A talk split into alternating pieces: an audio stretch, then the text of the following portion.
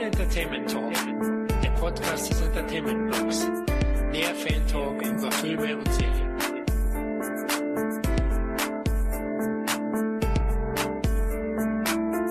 Hallo und herzlich willkommen zu einer weiteren Ausgabe des Cine Entertainment Talk. Hier ist der Florian und heute setzen wir unseren Richard Donner Podcast fort. Nachdem wir in Teil 1 über die Anfänge und die ersten großen Regieerfolge des Altmeisters gesprochen haben, plaudern wir im heutigen zweiten Teil über seine restliche Regiekarriere. Klar, natürlich inklusive LIFO Weapon und den anderen Kino-Highlights. Aber bevor wir gleich mit der LIFO Weapon Reihe beginnen, für die Dick Donner ja wohl am bekanntesten ist, stelle ich erstmal kurz meine Talk Buddies vor. Da ist, wie schon bei Teil 1, zum einen der Dominik. Stahlharter Profi, hallo. Ja, servus. Wer bist du, der Schwarze oder der Spinner? gute Frage. also ich fühle mich manchmal zu alt für den Scheiß, aber okay. ähm, ist tatsächlich eine schwierige Kiste, aber eine super Filmreihe und äh, ich hoffe, wir können das halbwegs angemessen würdigen in der Kürze eines Podcasts. Ja, da hast du recht. Ich denke, das kriegen wir hin. Heute ist es auch sehr heiß. Wir haben ja letztes Mal schon gejammert. Was hast du heute neben deinem Laptop als Getränk? Ne, ich dachte mir, wenn es schon heiß ist, ne, dann müssen wir auch, und vor allem, hey, wir müssen Martin Riggs irgendwie äh, ehren und den ersten Teil haben wir ja zu morgendlichen Stunden aufgenommen, den zweiten Teil nun zu einer eher mittäglichen Zeit. Und dann dachte ich mir, steige ich doch direkt um und hol mal einen weißen Rum raus. Ne? Also hier eine schöne Flasche Old Hopkins aus dem Sheep World Glas, das mir meine Freundin hingestellt hat. Ich weiß nicht, was sie mir damit sagen wollte, aber Rum, weißer Rum. Ohne Eis, ohne irgendwas. Dann Im Brennpunkt Friedberg. Dann sollten wir uns beeilen, weil ich weiß nicht, wie, wie lange es dauert, bis du komplett äh, Banane bist. Schauen wir mal. Ja. Bis nächstes Mal vier schaffe ich das. ja, das ist auf alle Fälle. Wir starten ja gleich damit. ähm, ja, zum anderen ist auch wieder der Kevin mit von der Partie. Ja, hallo. Ja, was hast du denn neben dem Laptop? Ja, also am liebsten wäre mir jetzt irgendwie so ein Eiskaffee, wäre jetzt nicht schlecht. Aber ich habe leider, ich habe leider Fencheltee. Oh, geil. Also wenn ich Fencheltee, da denke ich immer an Durchfall irgendwie, ich weiß nicht. Aber ja. Ähm, ich weiß auch nicht, also hey, was hast du falsch gemacht?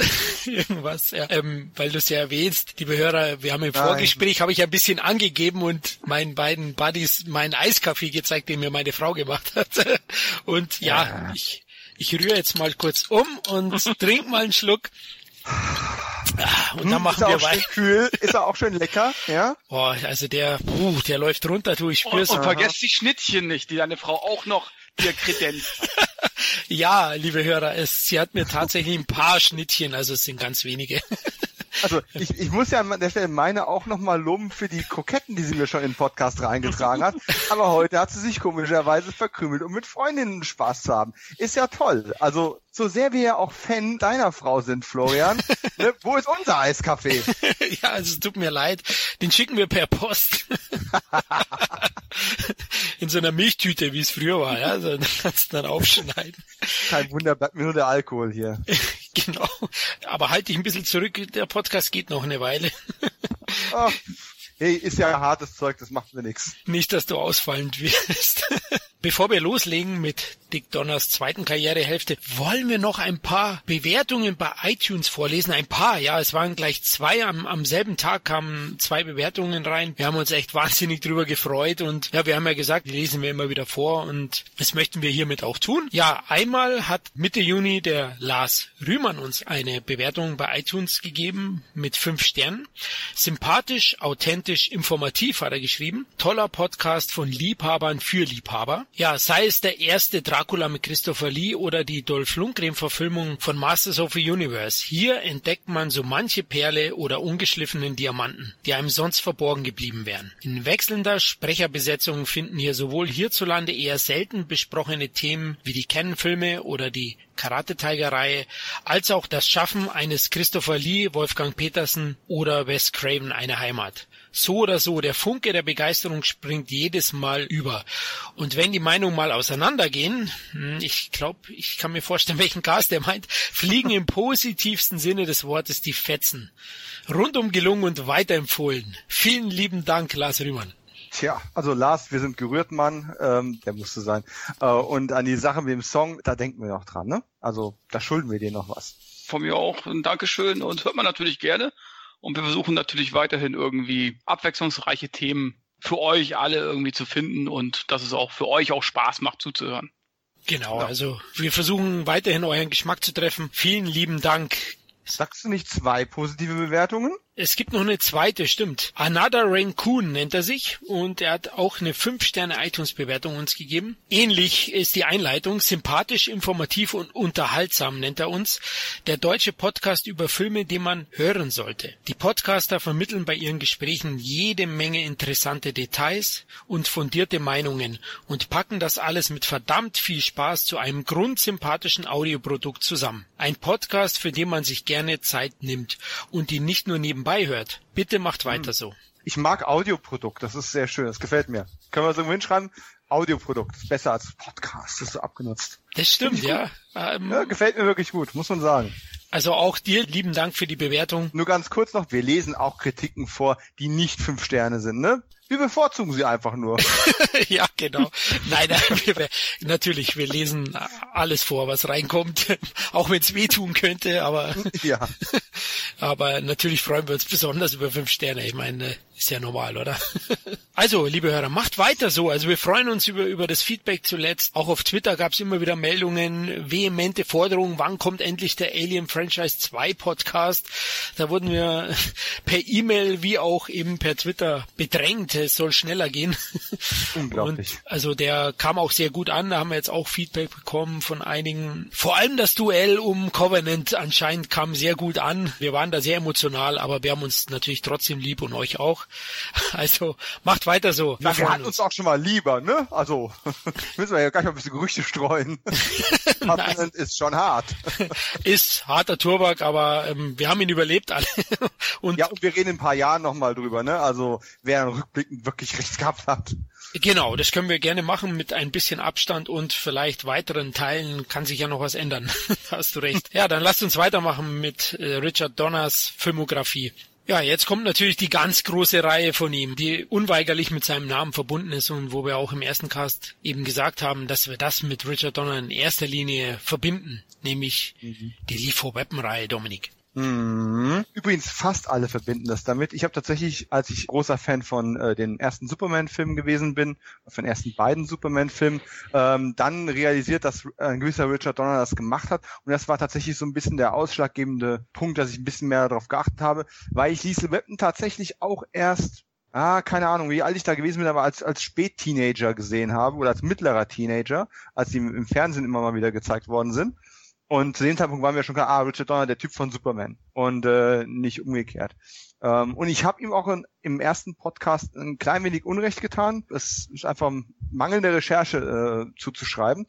Ähm, es ist tatsächlich so, dass mit seinem Namen dann doch Werbung gemacht worden ist. Allerdings erst später hinaus. Ne? Das war in frühen Jahren noch nicht so üblich gewesen. Aber spätestens, ähm, als man sagen konnte, ne, vom Regisseur der Liesl Weapon-Reihe, äh, ist tatsächlich der, der Name auch in quasi jeden Trailer ähm, reingeballert worden, den dann quasi zweite Hälfte seiner Karriere ähm, so begleitet hat. Also ähm, und zwar wohlgemerkt auch namentlich, ne? Ein Richard Donner Film war dann auch in Trailern von äh, Maverick und Co. drin gewesen. Also das nur nochmal, äh, um mich da selbst nochmal zu korrigieren ein bisschen. Ehrlich? Hast du das ja, recherchiert? Ja, okay. Das habe ich, das habe ich recherchiert inzwischen mal. War ja. mir gar nicht so bewusst. Okay. ja, ich habe tatsächlich auch die, ich habe die Filme zwar alle x-mal gesehen, aber ich habe mir die Trailer ehrlich gesagt nicht mehr so vor Augen gehabt und habe das dann aber nochmal nachgeschaut und äh, tatsächlich, äh, ein okay. Richard Donner Film, äh, egal ob jetzt im englischen oder im deutschen Trailer, war in seinen letzten Arbeiten quasi immer drin gehabt. Und ich habe es nicht ganz bis zu den Anfangstagen zurückverfolgt, aber ich gehe stark davon aus, dass hat dann mit Liesel Webman entsprechend angefangen. Vermute ich ähm, auch, ja. Haben wir ihm Unrecht getan. ja, naja, vor allem ich. aber wir haben es ja wieder gut gemacht. Ne, Dick, wir haben dich lieb und du uns hoffentlich auch. Kleine Frage noch vorab von meiner Seite, weil ich es gerade schon angesprochen habe, das Thema. Welchen Richard Donner Film habt ihr zuerst im Kino gesehen? Also bei mir war es The Goonies. War sowieso einer der ersten, oder der ersten zehn Filme, die ich überhaupt im Kino gesehen habe. Ja, und dann äh, Lethal Weapon 3, Maverick, Uh. Ich wüsste jetzt Assassins, den habe ich gesehen und das war es, glaube ich, an äh, Richard Donner Filme, die ich im Kino gesehen habe. Bei mir auch die Goonies war der allererste und den habe ich ja 14 Mal insgesamt und dreimal in der Erstaufführung gesehen, wie ich erwähnt habe. Ähm, ich habe da praktisch gewohnt, ja, genau, im Kino. Und äh, der zweite war Die Geister, die ich rief, den habe ich auch gesehen im hm. Kino. Dann, er lief vor Weapon, war ich zu jung, habe ich eins und zwei nicht im Kino gesehen. Bei zwei mhm. ganz knapp da war ich 14 oder so. Und Aber der war auch ab 18, ne? Zwei. Nein, im Kino ab 16 damals. Echt? Ich glaube, ja, ja, dieser, dieser 18er ist der Director's Cut, der erst danach kam. Der war ursprünglich, ich weiß gar nicht, ob er Cut war, aber der war ab 16 damals. Brennpunkt okay. LA hieß er hier in Deutschland nur. Und Lieferweapon 3 habe ich im Kino gesehen. Dann äh, war eine riesen Gaudi. Da war ich 17, genau. Hm. Alien 3 Zeit, genau. Die liefen eine Woche hintereinander, weiß ich noch. Lieferweapon 3 ähm, im Ende August gesehen, nach dem Urlaub und Alien 3 lief im September. Irre. Muss man aber auch echt sagen, da habt ihr einfach Glück gehabt. Das sind vielleicht wirklich die ähm, zwei, drei, vier Jährchen ähm, Unterschied auch zwischen uns, die das dann noch ausgemacht haben. Mein erster Richard Donner im Kino müsste, wenn ich mich nicht total irre, ähm, Liesletten 4 gewesen sein. Also tatsächlich relativ spät. Einer seiner letzten Filme. Ich bin mir beim Maverick als nicht sicher gewesen, aber ich meine, habe ich tatsächlich auch erst im, äh, im Fernsehen dann äh, Mitte der 90er gesehen. Und demzufolge tatsächlich Liesletten 4 der erste. Und ähm, ja, kurioserweise bin ich bei der Besichtigung äh, der Filmstudios, als ich mal so in Florians Richtung gefahren bin, äh, zur Schulzeit, haben wir einen Ausflug hingemacht. Und ähm, ich werde das auch nie vergessen. Es gab dann eine Attraktion möchte ich es nicht nennen, aber man, man hat dann quasi so für die Besucher ähm, Filmsynchronisation simulieren wollen. Und das ist so meine kleine Anekdote zu, ähm, wie hast du ihn gerade genannt, äh, Brennpunkt.la oder halt Liesel Weapon 2, wenn man heute auch lieber sagt, ne? Ja. Äh, da haben die eine Sequenz aus diesem Film als Referenz verwendet um dann quasi zu sagen, ne, guck, so klingt das im Original, so, wenn dann ein deutscher Sprecher drüber gelegt wird und so und so wird das aufgenommen. Und jetzt dürfen die ähm, Besucher mal da dran gehen und dürfen da mal äh, diese Szene dann synchronisieren. Und äh, das war dann tatsächlich der Moment, wo ähm, man Joe Pesci in die äh, Story einführt und sie in dieses Hotel gehen, vor der Tür noch rumdiskutieren und äh, Mel Gibson dann quasi anklopft und sagt, ja, wer ist da? Polizei. Ja, woher soll ich wissen, dass sie für die Polizei sind? Wenn ich durch die Tür erschieße, siehst du es an der Kugel. Ja, und dieses, und diesen Spruch durfte dann jeder quasi dann mal reinsprechen. Äh, das war ungemein witzig. Ich bin mir fast sicher, dass ich den Film bis dato nie gesehen habe und es einfach nur äh, saukomisch fand und dann gesagt, hey, den musst du unbedingt mal sehen. Oder die ganze Reihe musste überhaupt einmal sehen, als ich realisiert habe, dass es Liesel oder zwei stahlharte Profis 2 ist. Ne? Aber bevor wir zwei stahlharte Profis 2 oder Brennpunkt.la gutachten, Liesel 1 1987 rausgekommen äh, und ähm, ja nicht nur ein Riesenhit für Richard Donner, sondern auch ein quasi der Kickstarter für die Karriere eines gewissen Shane Black, der in dem Jahr dann äh, auch Predator im Kino hatte und sich jemals einer der neuen und äh, frischen Autoren in Hollywood quasi etabliert hat. Und äh, das sieht man halt auch in, in Liesel Weapon. Ne? Liesel Weapon ist eigentlich eine klassische Buddy-Action-Comedy, ähm, wobei der Comedy-Anteil ist eigentlich schon witzig. Es ist ein Film, der sehr, sehr witzig ist, aber der auch ungemeine Härten hat. Ja. Und ähm, ich habe 48 äh, Stunden schon lange nicht mehr gesehen, was ja quasi so der Buddy-Movie-Film in den 80ern gewesen war, der dieses äh, Genre auch quasi wieder neu belebt hat. Ich weiß nicht mehr, wie gut die Balance da gewesen ist, aber da es unser guter Freund Walter Hill gemacht hat, würde ich mal dazu tendieren, dass das Ganze generell ähm, grimmiger äh, ausgerichtet war. Florian, den hast du, glaube ich, erst kürzlich gesehen, oder? Genau, richtig. Also die Comedy besteht rein aus Wortwitz. Also ja, okay. Es gibt jetzt keine äh, humorvollen Slapstick-Einladen oder was auch immer. Also rein aus den Sprüchen von Eddie Murphy natürlich. Ja, und äh, wenn man mal überlegt, dann der hat Waterhill äh, 82 oder 83 ähm, rausgebracht und äh, ich habe den Vergleich von Hill zu Donner ja schon mal ähm, gezogen im ersten Teil. Jetzt legt er halt diesen Weapon nach und profitiert von einem pointierten, intelligenten und auch äh, gut gestaffelten Drehbuch, dass man eigentlich nur hätte verkacken können, wenn man den Spirit dieser Grundidee nicht verstanden hätte oder wenn das Casting nicht geklappt hätte. Und das ist einfach der, auch der ganz, ganz große Glücksgriff, dass man eben mit Richard Donner einen, einen so erfahrenen wie guten Regisseur an der, an der Macht hatte und beim Casting der beiden Hauptrollen einfach keine Ahnung, es waren Sechser im Lotto. Also Mel Gibson als suizidgefährdeter Cop Riggs, der ähm, abwechselnd an seiner an seiner Alkoholflasche oder an seiner Waffe nuckelt, ähm, weil er mit ja weil weil er mit mit Verlustproblemen zu kämpfen hat und, und dadurch von davon traumatisiert ist, was wesentlich weniger witzig ist, als es in meiner Beschreibung gerade eben vielleicht klang. Und dann eben ähm, Danny Glover, der schon kurz vor der Pensionierung stehende Cop, äh, ist übrigens witzig, ne? der Film ist inzwischen schon recht betagt und, und Danny Glover ist immer noch nicht in Pension, dreht immer noch fleißig Filme und die beiden treffen aufeinander und man hat natürlich dieses Element des etwas spießigeren, etwas regelkonformeren Cops und des komplett unorthodoxen. Äh, dieses Gespann ist nicht neu, aber die Art und Weise, wie das Ganze aufgezogen wird, ist einfach auch nach all den Jahren, die vergangen sind, ist, ist immer noch frisch, es ist immer noch frech, es ist immer noch unterhaltsam, witzig, hart und da kommen wir zu meinem Kernargument, äh, was Richard Donner angeht. Es ist immer noch eine emotionale und eine menschliche Komponente da. Es interessiert einen tatsächlich die Geschichte dieser Figur. Man, man leidet ein bisschen mit Mel mit, so sehr er auch auf Irre macht, teilweise. Man interessiert sich für die Familie von Murto in jedem anderen, in jedem schlechteren Film oder in jedem weniger gut durchdachten Drehbuch wäre seine Familie nur eine Randerscheinung, Stichwortgeber oder sonst irgendwas. Aber die Figuren interessieren einen und, und wenn dann zum Glück auch in den Fortsetzungen immer wieder aufgegriffen. Und äh, es ist einfach ein Film, der so unglaublich viel richtig macht, dass, keine Ahnung, dass, ich möchte, ich möchte gerade mal Schwachpunkte raussuchen, aber es gibt eigentlich kaum welche. Selbst aus heutiger Sicht ist es immer noch spitze gemacht. Wir können vielleicht gleich noch drauf kommen, wie, wie ihr den Director's Cut findet im Vergleich zu der Kinofassung. Die Unterschiede sind marginal. Also es ist jetzt, es ist nicht so, dass es komplett andere Filme wären, wie es sonst oft manchmal ist. Aber es ist einfach ein von vorne bis hin vorbildlicher, mustergültiger und äh, nach wie vor ikonischer Buddy-Movie, Cop, Action, Thriller, Comedy, Familienfilm, den jeder kennen und lieben sollte. Punkt.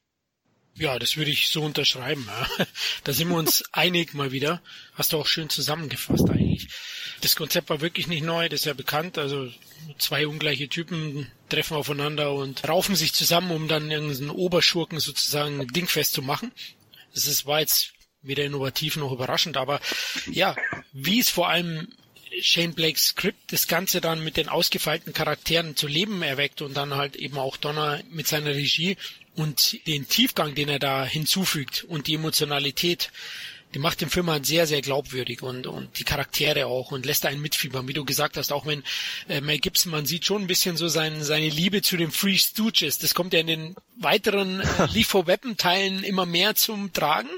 Aber hier sieht man es auch so in der einen oder anderen Szene. Aber was mir am ersten Teil so besonders gut gefällt, es ist kein Spaß-Actioner, wie der ein oder andere for Weapon ja dann ist, definitiv, mhm. ähm, sondern der hier ist schon kompromisslos, äh, wesentlich humorloser und Riggs ist auch hier noch eine sehr, sehr tragische Figur. Das ist ja in den Fortsetzungen dann auch nicht mehr ganz so, bekommt er dann eine Rainer ja. Russo an die Seite und so. Dann hat der Film einen brillanten Widerling als Gegenspieler, Mr. Joshua. Gary Busey, ja. Gary also, Busey, ja, also da ist mir das erste Mal aufgefallen. Also ich kannte ihn vorher nicht ich fand ihn da echt famos. Also der hat echt super gespielt. Also den hat man dem Tod gewünscht wie kaum einen anderen Schurken. Der hat ja auch vor Folter nicht zurückgeschreckt. Das ist auch ein Thema in dem Film. Deswegen hat es mich schon gewundert. Der war damals ab 16. Ich bin mir aber jetzt nicht sicher, ob er nicht Cut war in Deutschland, weil eigentlich war das eher ein 18er, der erste Teil. Mhm. Weil der schon härter war. Aber die Action ist auch brillant und auch die Darstellerleistung, wie du gesagt hast, Mel Gibson, Danny Glover. Also, hey, gab es jemals ein besseres Body-Action-Team. Gab es ein, jemals einen besseren Body-Action-Film? Für mich nicht. Wie schaut's bei dir aus, Kevin? Puh, schwierig. Es gab viele äh, gute Body-Action-Filme, aber keine waren so gut Little Weapon. Mhm. Äh, darum gibt's gibt's ja auch äh, drei Fortsetzungen noch davon. Ne? Mhm. Also äh, hat ja auch was damit zu tun letzten Endes. Klar, ich sag mal so Tango und Cash war ein geiler Buddy Movie. Showdown äh, Tokyo mit Dolph Lundgren, Bentley. Da gibt's ja etliche. Die war ja zu der Zeit gab es ja unzählige von diesen Filmen. Ja. Aber äh, Little Weapon war schon herausragend. Und darum gibt es eben halt letzten Endes auch noch drei Fortsetzungen. Von mir aus hätte es auch noch gerne noch eine vierte Fortsetzung geben können. Weil du hast eben halt äh, Myrto, du hast Riggs äh, und der erste ist wirklich noch relativ ernst weil die, lernen sich auch erst noch kennen und so weiter. Und äh, Riggs hat ja auch noch Selbstmordgedanken, steckt sich auch die Waffe noch in den Mund am Anfang des Films. Also sehr, sehr düster das Ganze. Und dann kommt ja langsam so auch die Familie von Myrto ins Spiel, die man dann auch als Zuschauer liebt gewinnt und die dann eben, äh, wie, wie Dominik eben auch schon so schön gesagt hat, im Verlauf der Reihe ja auch immer mehr an Bedeutung äh, gewinnt. Und äh, letzten Endes ist Riggs ja nachher ein Familienmitglied. Er wohnt da ja schon fast. Er kocht ja äh, mittlerweile. Er sagt den Kindern, ja, um zwölf kommst du wieder nach Hause, ne? Tschüss. Ja, also also er hat ja mehr zu sagen als Myrto zu Hause mittlerweile. das finde ich herz allerliebst, muss ich sagen. Ein bisschen äh, auffällig ist eben halt, dass sie im jeden Teil letzten Endes tragische Figuren von irgendwie Kidnapping oder so sind. Also es hat sich dann ein bisschen oft wiederholt. Ähm, klar, du musst irgendwie eine Dramaturgie irgendwie reinbringen, aber oftmals das Haus äh, zum, zum Schauplatz des Showdowns irgendwie geworden. Oder zumindest, ne, einmal brennt das Haus ab, einmal fliegt das, äh, fliegt da ein Klo durch die Gegend in Teil 2 und so weiter. Also immer spielt das Haus irgendwie eine große Rolle und ist immer irgendwie ein Brennpunkt. Ne? Mhm. Was schon zu viele Zufälligkeiten eigentlich in meinen Augen sind. Okay, Merton Riggs bohren eben halt auch überall, wo sie nicht bohren dürfen. Okay, aber ähm, letzten Endes ähm, ich mag den ersten Teil ungemein, auch das Finale in der Wüste nachher, wo, wo sie gekidnappt werden und gefoltert werden. Sehr hart. Also ich hätte jetzt auch gedacht, der ist, wäre ab 18 gewesen. Ich hatte aber damals die Videokassette, die war auch sofort ab 16. Ich habe auch keine Schnitte festgestellt. Mhm. Also ähm, ich, ich, der ist wohl wirklich auch ab 16 gewesen, äh, der erste Teil, und der ist schon recht hart. Ne? Also äh, auch das Finale wieder vor Myrtus Haus da auf dem Garten die kämpfen da im mhm. Garten, auf dem Rasen, ne? Geiler äh, Endkampf von zwei nicht Richtig geiler Endkampf, also auch, auch äh, ja. Gibson zeigt eben halt auch, dass er einiges an ähm, Martial Arts drauf hatte oder hat. Hat er früher selber auch äh, irgendwie eine Form von Martial Arts mit auch trainiert. Und das sieht man auch, sieht also auch glaubwürdig und authentisch auf der Kampf. Ob das jetzt Gary Busey war, kann ich jetzt nicht genau sagen. Zumindest wenn es Double waren, dann haben sie es gut gemacht. Also ist ja gut kaschiert mit dem, mit dem, ja. mit der ganzen Wasserfontäne. Genau, also man sieht ja nicht, Nacht. Richtig, das regnet und so, das ist besser kannst du es nicht machen. Also es fällt jetzt nicht großartig auf, dass da irgendwelche äh, Double irgendwie am Werk waren. Auch wenn da wahrscheinlich welche am Werk waren, aber es ist gut gemacht worden. Ne? Und bei anderen Filmen, da gibt viele Filme, wo man äh, es immer sehr deutlich sieht, was mich immer ein bisschen ärgert, muss ich sagen. Ja. Früher hatte man aber auch nicht so, so sehr darauf geachtet wie jetzt. Jetzt achte man äh, eigentlich, hat man noch ein ganz anderes Auge darauf als, als früher. Aber letzten Endes, ich mag den ersten Teil. Ich kann auch ganz, ganz schwer sagen, welcher jetzt mein Lieblingsteil ist, weil alle mhm. Teile irgendwie äh, das gewisse Etwas haben. Jeder Teil, also man muss echt sagen, Donner und eben halt auch die, die muss auch die Autoren mal äh, loben, dass die immer noch irgendwie was rauskitzeln konnte, weil letzten Endes kann es auch nach zwei oder drei Teilen sagen, naja, jetzt ist es einfach so ausgelutscht mit der Familie und so weiter ist. Und, und trotzdem noch im vierten Teil haben sie trotzdem noch irgendwie äh, was herauskitzeln können, dass das Ganze immer noch lustig, spannend und und ja sehr unterhaltsam ist. Und das äh, muss man sagen, das ist bei der Dieselweapon-Reihe einzigartig eigentlich. Ne? Also also es gibt keinen Teil, der irgendwie doll abfällt. Es gibt vielleicht ein paar Höhen und Tiefen, so ganz kleine mhm. Nuancen, aber ich kann jetzt keinen sagen, der jetzt wirklich um zwei Punkte abfällt oder so. Also höchstens ja. um einen Punkt. Aber es gibt keinen Film, der irgendwie um zwei Punkte abfällt. Finde ich jedenfalls nicht. Also, also bei mir gibt es schon einen klaren Gewinner, ist eigentlich schon Teil 1, oh, aber das ja, hat. Echt? Ja, weil ich halt diesen grundernsten Ton ja. am liebsten mag klar, es ist auch der erste. Also ich finde, hey, wir reden hier auch äh, teilweise cool. von einem halben Punkt, ja. Also ja, genau. ähm, der erste ist bei mir ein 10 von 10 Film. Ich liebe den so Also für mich sehr. ist die ganze Reihe eigentlich 10 von 10. Ja, im Action-Genre auf alle Fälle. Also die gefällt mir auch in der Gesamtheit viel besser, zum Beispiel als Stirb langsam oder so. Ne? Also äh, ja, jetzt so als ja. Gesamt-Action-Reihe ist, ist Liefer Weapon wahrscheinlich mit das beste Franchise überhaupt. Ähm, Schöner Vergleich. Ich würde eigentlich noch einziehen und zwar zum Beispiel heutzutage würde man ja sagen, also Maßstab für Action, ähm, Thriller, Unterhaltungs-, Entertainment, Popcorn-Kino, wenn wir Superhelden mal außen vor lassen. Früher war es auch immer die Bond-Filme gewesen, die mit Stunts und sowas äh, auf sich aufmerksam gemacht haben. Ja. Äh, inzwischen ist es ja vielerorts eher dann die Mission Impossible-Reihe, wobei zwar Tom Cruise sich ordentlich reingeht, aber trotzdem noch viel CGI auch mit reinkommt. Ich finde Lethal Weapon an der Stelle auch deutlich überlegen, weil jeder von diesen Filmen hat großartige, herausragende Stunts und Actionsequenzen. Oh ja, das ist Wahnsinn, es ist Wahnsinn. Also wirklich, jeder ja. einzelne davon. Und die hauen, setzen immer noch mal eins drauf und noch mal eins drauf. Und das ist einfach äh, nicht schlagbar. Ja. Also da hast du recht. Das ist schon ein Spektakel. Also der erste Teil hat ja nur 15 Millionen Dollar gekostet. War ich, also so sieht er auf keinen Fall aus. Also ich, da war ich selber überrascht. Er hat ja einen sehr bekannten Produzenten, nicht nur Shane Black, den ich auch sehr verehre, muss ich ganz ehrlich sagen, ist einer meiner Lieblingsautoren. Meiner auch. Ja, sehr schön. Deswegen sind wir ja zusammen ja. beim Podcasten. Deswegen haben wir uns gefunden über die Fanseite von Shane Black. ähm, Joel Silver hat ja auch eine Rolle gespielt. Ne? Der hat ja in den 80ern neben Walter Hill alles produziert, ja. was so geht an Action. Das war der Nummer einer der, der besten Action-Produzenten eigentlich, Joel Silver bis weit in die 90er, klar, Matrix ja. war auch noch von ihm, ne? Ja. Also. Aber auch hier nochmal ganz kurz auf das Casting einzugehen, da auch die, wirklich die kleinsten Nebenrollen. Ja. diese Familie, gut, okay, zugegebenermaßen wüsste ich jetzt keinen von den Schauspielern Namen, aber die haben einfach wie die Faust aufs Auge gepasst, ne? Der äh, Gary Busey hat das gut gemacht. Gut, sein Boss ging fast ein bisschen unter, dieser, dieser General, gespielt von dem Papa von Commander Riker. Das ist das Star Trek Anspielung. Ich krieg überall eine rein. Mitch Ryan. Hast ähm, es wieder geschafft. oder hier auch äh, der Handzecker, äh, der, der Vater, ne? Äh, der ja im Endeffekt ein, ein, John Carpenter-Veteran äh, ist, der, der fabelhafte, unglaublich sympathische Tom, äh, Tom Atkins, ja. Äh, Atkins, genau. Ja, ja, Atkins. Super sympathischer Typ, hatte ich auch mal das Vergnügen, auf einer Con zu erleben, äh, ein paar nette Worte mit ihm zu wechseln, unglaublich netter Kerl. Hier mal mit einer Rolle, die ne, auch so ein bisschen grenzwertig ist. Diese ganze Geschichte ist ja auch eher etwas tragisch mit dem, mit der Tochter, die einfach vom Balkon stürzt. Das ist auch ein, irgendwie ein, ein, ernster Auftakt, ne? Und auch ein persönliches Motiv. Äh, ich glaube, Kevin, du hast es eben gesagt gehabt, dass dann diese persönliche Motivation dann später oft durch die Familie bedingt war. Ähm, ja. Aber auch hier war es im Endeffekt durch diese persönliche Verbindung ähm, zu der Leiche, also zu der Tochter eines, eines früheren Freundes und Kameraden, mhm. äh, auch schon irgendwo da gewesen. Und ich finde es einfach von vorne bis hinten einfach nur gelungen. Und bekanntes Gesicht für alle Leute, die äh, Richard Donner Filme gucken, vor allem wenn man sie in kurzer Zeit hintereinander sieht. Ähm, Captain Murphy, ne, der ja auch in allen Teilen mit dabei ist, wenn ich mich nicht total irre, der die beiden immer mal wieder zusammen äh, zusammenfaltet und äh, auch wieder entlässt, äh, wird ja gespielt von dem Charakterschauspieler ähm, Steve Cahan. Das ist der Cousin von Richard Donner und ist in oh. Superman schon drin gewesen und ist auch bis 16 Blocks in mindestens einem Dutzend Richard Donner Filme drin gewesen. Der taucht überall mal wieder auf. Hm. Also ähm, nicht, ja. der war schon, den hat er in den Straßen von San Francisco untergebracht, glaube ich, auch in der, in, in der Serie.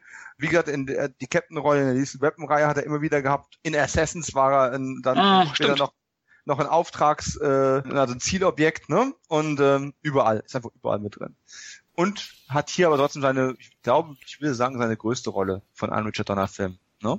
Was ich noch erwähnen möchte zum ersten Teil, warum ich ihn inhaltlich leicht überlegen gegenüber die Fortsetzung halte, ist, dass, dass für mich das Drehbuch nicht als Corsage für, für eine Aneinanderreihung von Action-Szenen herhalten muss, sondern das wirklich von der EC-Struktur und allem anderen eigentlich perfekt auf allen erzählerischen Ebenen funktioniert. Das bei den Fortsetzungen bei dem einen Na? oder anderen Teil nicht ganz so gelungen finde ich. Wir reden hier vom Höchstniveau, ne? Also ich liebe auch Actionfilme. Das ist aber für mich eben nochmal der Ausschlag, warum ich den ersten halt am liebsten mag.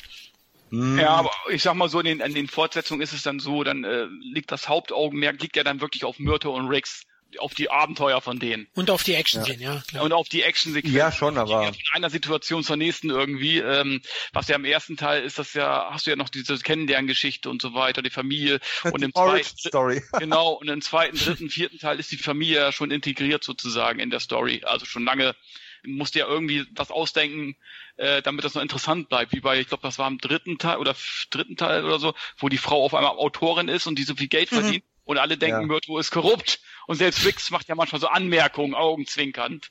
Ne? Wo hat er denn das Geld her irgendwie? Ne? Also das finde ich ganz, also selbst das haben die immer noch irgendwie ein bisschen weiterentwickelt, dass es nie langweilig wird. Ja, und vor allem, ich meine, natürlich, Florian, du hast recht, da kommt dann immer, ne, wir haben jetzt einen Verdächtigen gefunden, also kommt auf jeden Fall gleich eine Verfolgungsjagd, ne? äh, wir gehen zum nächsten Verdächtigen, natürlich kommt gleich eine Schießerei. Äh, ist klar, aber es fühlt sich für mich meistens deutlich organischer an als zum Beispiel in den letzten Bond-Filmen, und es fühlt sich für mich auch immer noch organischer an als die meisten ähm, Mission Impossible Abenteuer. Und warum ist das so? Ganz einfach, weil ich natürlich zu den Figuren einfach einen anderen Bezug habe. Ja. Riggs und Myrto, die interessieren mich. Mich interessieren dann später auch die anderen Figuren. Die Action-Szenen, die passieren dann halt unterwegs. Okay, natürlich als Autor oder auch als Filmemacher sehe ich die Struktur dahinter natürlich auch. Gar keine Frage. Das sind Set-Pieces. Das war bei Indiana Jones aber auch nichts anderes. Und was die hier wirklich voraus haben, ist halt einfach ein, ein perfekt harmonierendes Ensemble, äh, das sich da durchträgt und wo man sagt, jawohl, die Action ist geil, das ist auch das, wo man nachher, nachher drüber redet, aber man redet genauso sehr darüber, ah, was die jetzt wieder für Gags untereinander gemacht haben, was die wieder für Sprüche gerissen haben oder was auch immer denen gerade wieder passiert ist. Und das, das funktioniert für mich einfach in allen diesen Filmen ziemlich gut mit verschiedenen Abstufungen. Ja klar, es ist ein halber Punkt oder ein Punktunterschied irgendwo mal und äh, aber da kommen wir auch gleich noch drauf. Dieselöppen 1, ich mag die dunkle Gesinnung auch. Wie steht ihr zu dem Director's Cut? Finde ich besser. Ich auch.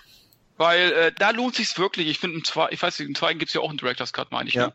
Äh, hat mich jetzt nicht, sind mir jetzt nicht so viele Dinge aufgefallen. Im ersten Teil, da geht man eben halt auch deutlich, äh, ja, also auf dem Anfang ein hier von von Riggs. Die düstere der, Seite. Ja, der, der erklärt ja, glaube ich, noch irgendwie, gibt's ja noch eine Action-Szene, wo er, glaube ich, irgendwie. Ja.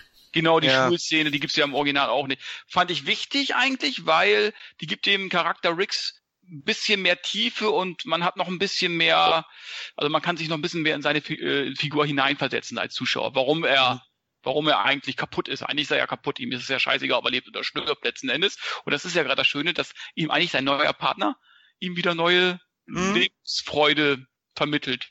Ja, und das, er hat im Endeffekt seine alte Familie verloren, hat eine neue dafür geerbt. Im Endeffekt ist diese ganze Reihe äh, es geht auch um Familienwerte ganz viel. Familie. Ja, wir wollen es jetzt nicht zu hoch hängen, aber das ist schon ein durchgehendes Thema in dieser ganzen Story. Ja, aber es ist um, ah. jetzt auch nicht so aufgesetzt wie zum Beispiel bei Fast and the Furious Reihe. Oh Gott. Ich mag oh die Reihe, ich mag die Reihe vom Krawall, aber da ist mir dieses Familiending zu aufgesetzt. Das, das nimmt ja im achten Teil dann keine Sau mehr ab irgendwann. Ja, Irgendwo, ne? Florian, ne? So, ne? Und, und das Reihe von Action-Szenen, ne? Genau, das, das stört mich, stört mich zum Beispiel bei der Fast-Reihe irgendwo, ne? Und das ist bei Lethal Weapon aber immer noch schön und sympathisch und nicht störend aufgebaut und einfach allerliebst gemacht. Und das muss man auch einfach hinkriegen, ohne dass es nervt um mal das Autoren einmal eins auszupacken und ein bisschen zu klug scheißen, ne? Ja. Ähm, wenn wir jetzt hier darüber reden, dass in der Liesel Weapon Reihe Familienwerte und, und, und die Familienbande ähm, eigentlich ein durchgehendes Thema sind und eine wichtige Komponente sind. Der springende Punkt ist, abgesehen davon, dass die irgendwann mal sagen, hey, du gehörst doch schon fast zur Familie Riggs oder was auch immer, die müssen nicht alle zwei Sekunden darauf rumreiten. Ein ein schlecht geschriebener und schlecht realisierter Fast and the Furious Film muss bei jedem zweiten Satz erwähnen, äh, it's about a family. Wir sind Familie. Äh, Familie, wir sind Familie. Du bist Familie, du bist mein Bruder, du bist meine Schwester, Tante, mhm. Onkel, Bruder. Oh mein ja, Gott. Da, genau, und das, und das stört mich bei der Fast-Reihe, richtig. Und das ist bei Lieselwerken ja nicht. Allein die Szenen zeigen ja, wenn er äh, in der Küche steht und kocht und äh, genau. der, dem Mädchen sagt, du, um, um zwölf bist du zu Hause und so Das zeigt ja, wie sehr er in der Familie integriert ist oder dass er eigentlich zur Familie gehört. Oder am Ende im Krankenhaus, auch mit Joe Pesci und so weiter, gehört er daher auch zur Familie und so weiter. Das, das muss man nicht erwähnen, dass man sagt, du gehörst zur Familie. Oh. Das, die zehn an sich äh, sagen alles. Exakt. Megan sagt es einmal, aber nicht 50 Mal, Richtig. damit der letzte Honk noch verstanden hat, der gerade mit seinem iPhone beschäftigt war. Tut wie, mir leid. Wie toll, wie toll war die Szene äh, mit dem Frosch, kommt ja immer wieder äh, im vierten Oh mein Teil. Gott. Joe Pesci war schon zwei Teile dabei, der ist ja im zweiten Teil schon eingestiegen, was in meinen Augen toll war. Also es war ein mhm. super äh, Griff auch von den, von den Autoren eigentlich, den einzubauen. Ne?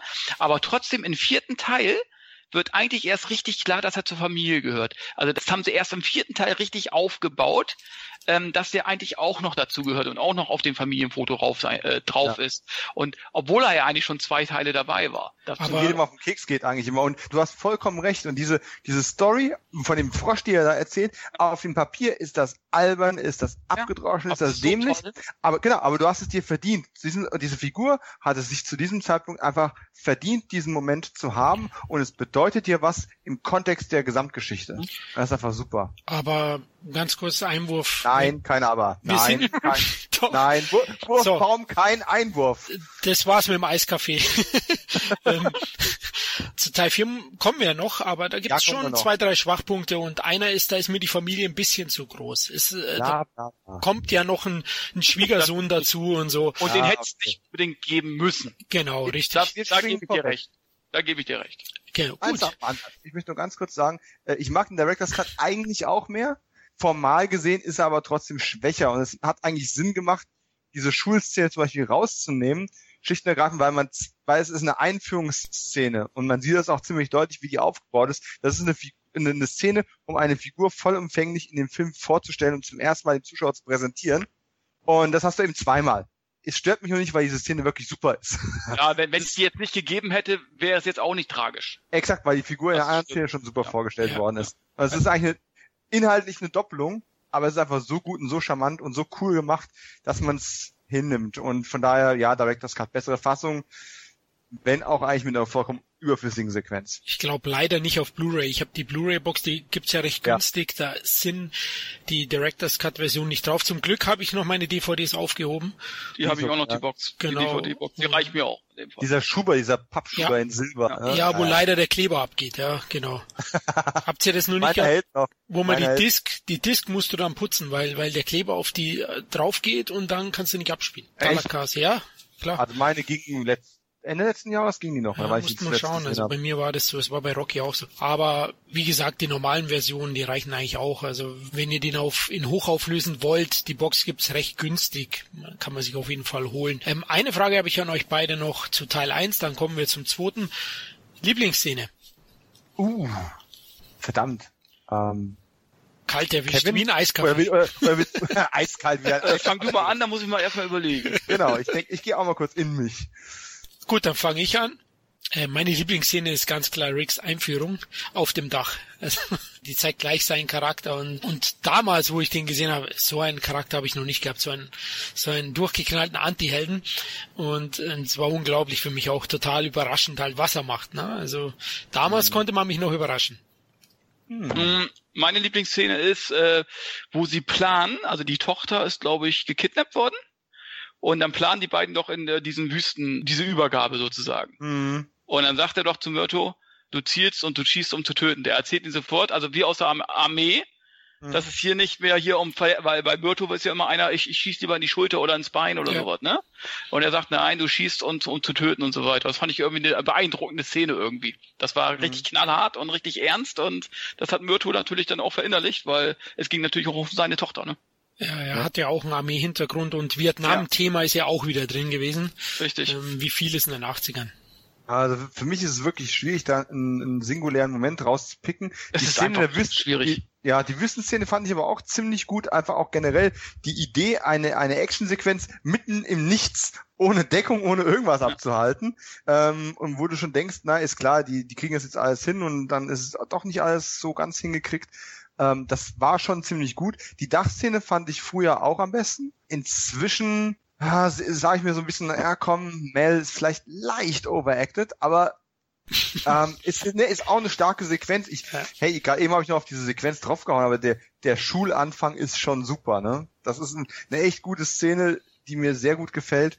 Ansonsten würde ich vielleicht tatsächlich auch dazu übergehen, so, und die ersten Gespräche also nachdem er, nachdem äh, Rix in diesem Revier ist und ähm, Myrto Waffe schreit und er ihn erstmal auf den Boden schmeißt und sie dann so ihre ersten Gespräche haben, um in diesen Fall reinzugehen. Ähm, das war eigentlich auch toll, diese Chemie zum ersten Mal so zu erleben, wie die sich, und vor allem, die reden sich auch dauernd übereinander. Äh, ist euch das schon mal aufgefallen? Ich kenne keine andere Filmreihe, wo so viele Leute dauernd permanent gleichzeitig reden, dass sich auf zwei parallele Sprecher konzentrieren musst. Meistens spricht einer, dann spricht der andere, dann spricht einer, dann spricht der andere. Stimmt. Oder man bricht sich mal, aber in der nächsten Webreihe wird ja permanent gleichzeitig gelabert. Das gibt es eigentlich unglaublich selten.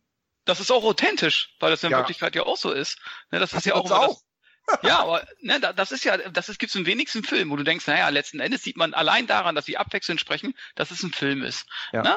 Und da äh, reden alle durcheinander. Mit Joe Pesci ist jetzt noch schlimmer, da reden nachher drei äh, durcheinander. Ja. Und ich finde es einfach, ach, da sind so viele ach, das ist so geil, wo dann, dann die auch sich gegenseitig hochnehmen, wo dann Mel Gibson sagt, ich versuche heute versuche ich mal keinen zu töten. Irgendwie sowas, ja, oder? der, der Tag ist noch jung. Ja, ja, der genau. Wortwitz ist super, ja. Wie steht ihr zum deutschen Titel? Zwei stahlharte Profis ist oh. ja ein bisschen ein Problem geworden mit dem Titel, wie er war. Mm, ja, ich finde also, okay. Ja, es ist ein okay Untertitel, ist auch ein okay Titel. Ich sag mal, Liesel Weapon, wie hättest du das eindeutschen wollen? Also wenn jetzt Liesel Weapon, die meisten wissen wahrscheinlich ohne Nachschlagen auch so nicht, was es bedeutet, heute noch nicht. Aber wenn du es damals gebracht hättest, hätte wahrscheinlich auch keiner was mit anfangen können. Hättest du versucht, es zu übersetzen, hätte es auch keinen Sinn gemacht. Dann hatten Platten, ne, zwei stahlharte Profis. Ist schon okay. Warum man aber Brand.la hinten dran gesetzt hat, das ist ja. mir ein Rätsel. Das ist mir auch ein Rätsel. Und jetzt sind wir bei Teil 2, ne? Liefer Weapon 2 1989. Yes. Da hat man gesehen, dass das Studio das Potenzial von der Reihe erkannt hat und auch der Film sehr erfolgreich war. Bei zwei Jahre ist schon eine kurze Zeit für eine Fortsetzung. Ja, das war ja auch direkt der nächste Film von Donner, ne? War nichts dazwischen sonst. Genau, war nichts, doch, die Geister, die ich rief, aber da hat er im Jahrestag gedreht, ja. 88 ja, ja, war die Geister, die ich rief noch. Und äh, 89 dann der 25 okay. Millionen Dollar Budget, man hat 10 Millionen draufgeklatscht. Huh. Boah, der erste hatte 65 Millionen Dollar eingespielt in Amerika, der zweite spielte 147 Millionen. Ich glaube, Kevin, da sieht man auch wieder den Videomarkt, ne? wie erfolgreich der erste auf dem Video war. Ja klar, also ähm, wie wichtig auch Mundpropaganda war und immer noch ist. Ne? Und äh, damals zu Videozeiten, äh, da haben sich eben halt, es hat sich rumgesprochen, wie toll der ist. Und es hat dann wirklich nochmal so einen Hype gegeben. Und was dazu führte, dass der zweite Teil dann noch erfolgreicher wurde. Mhm.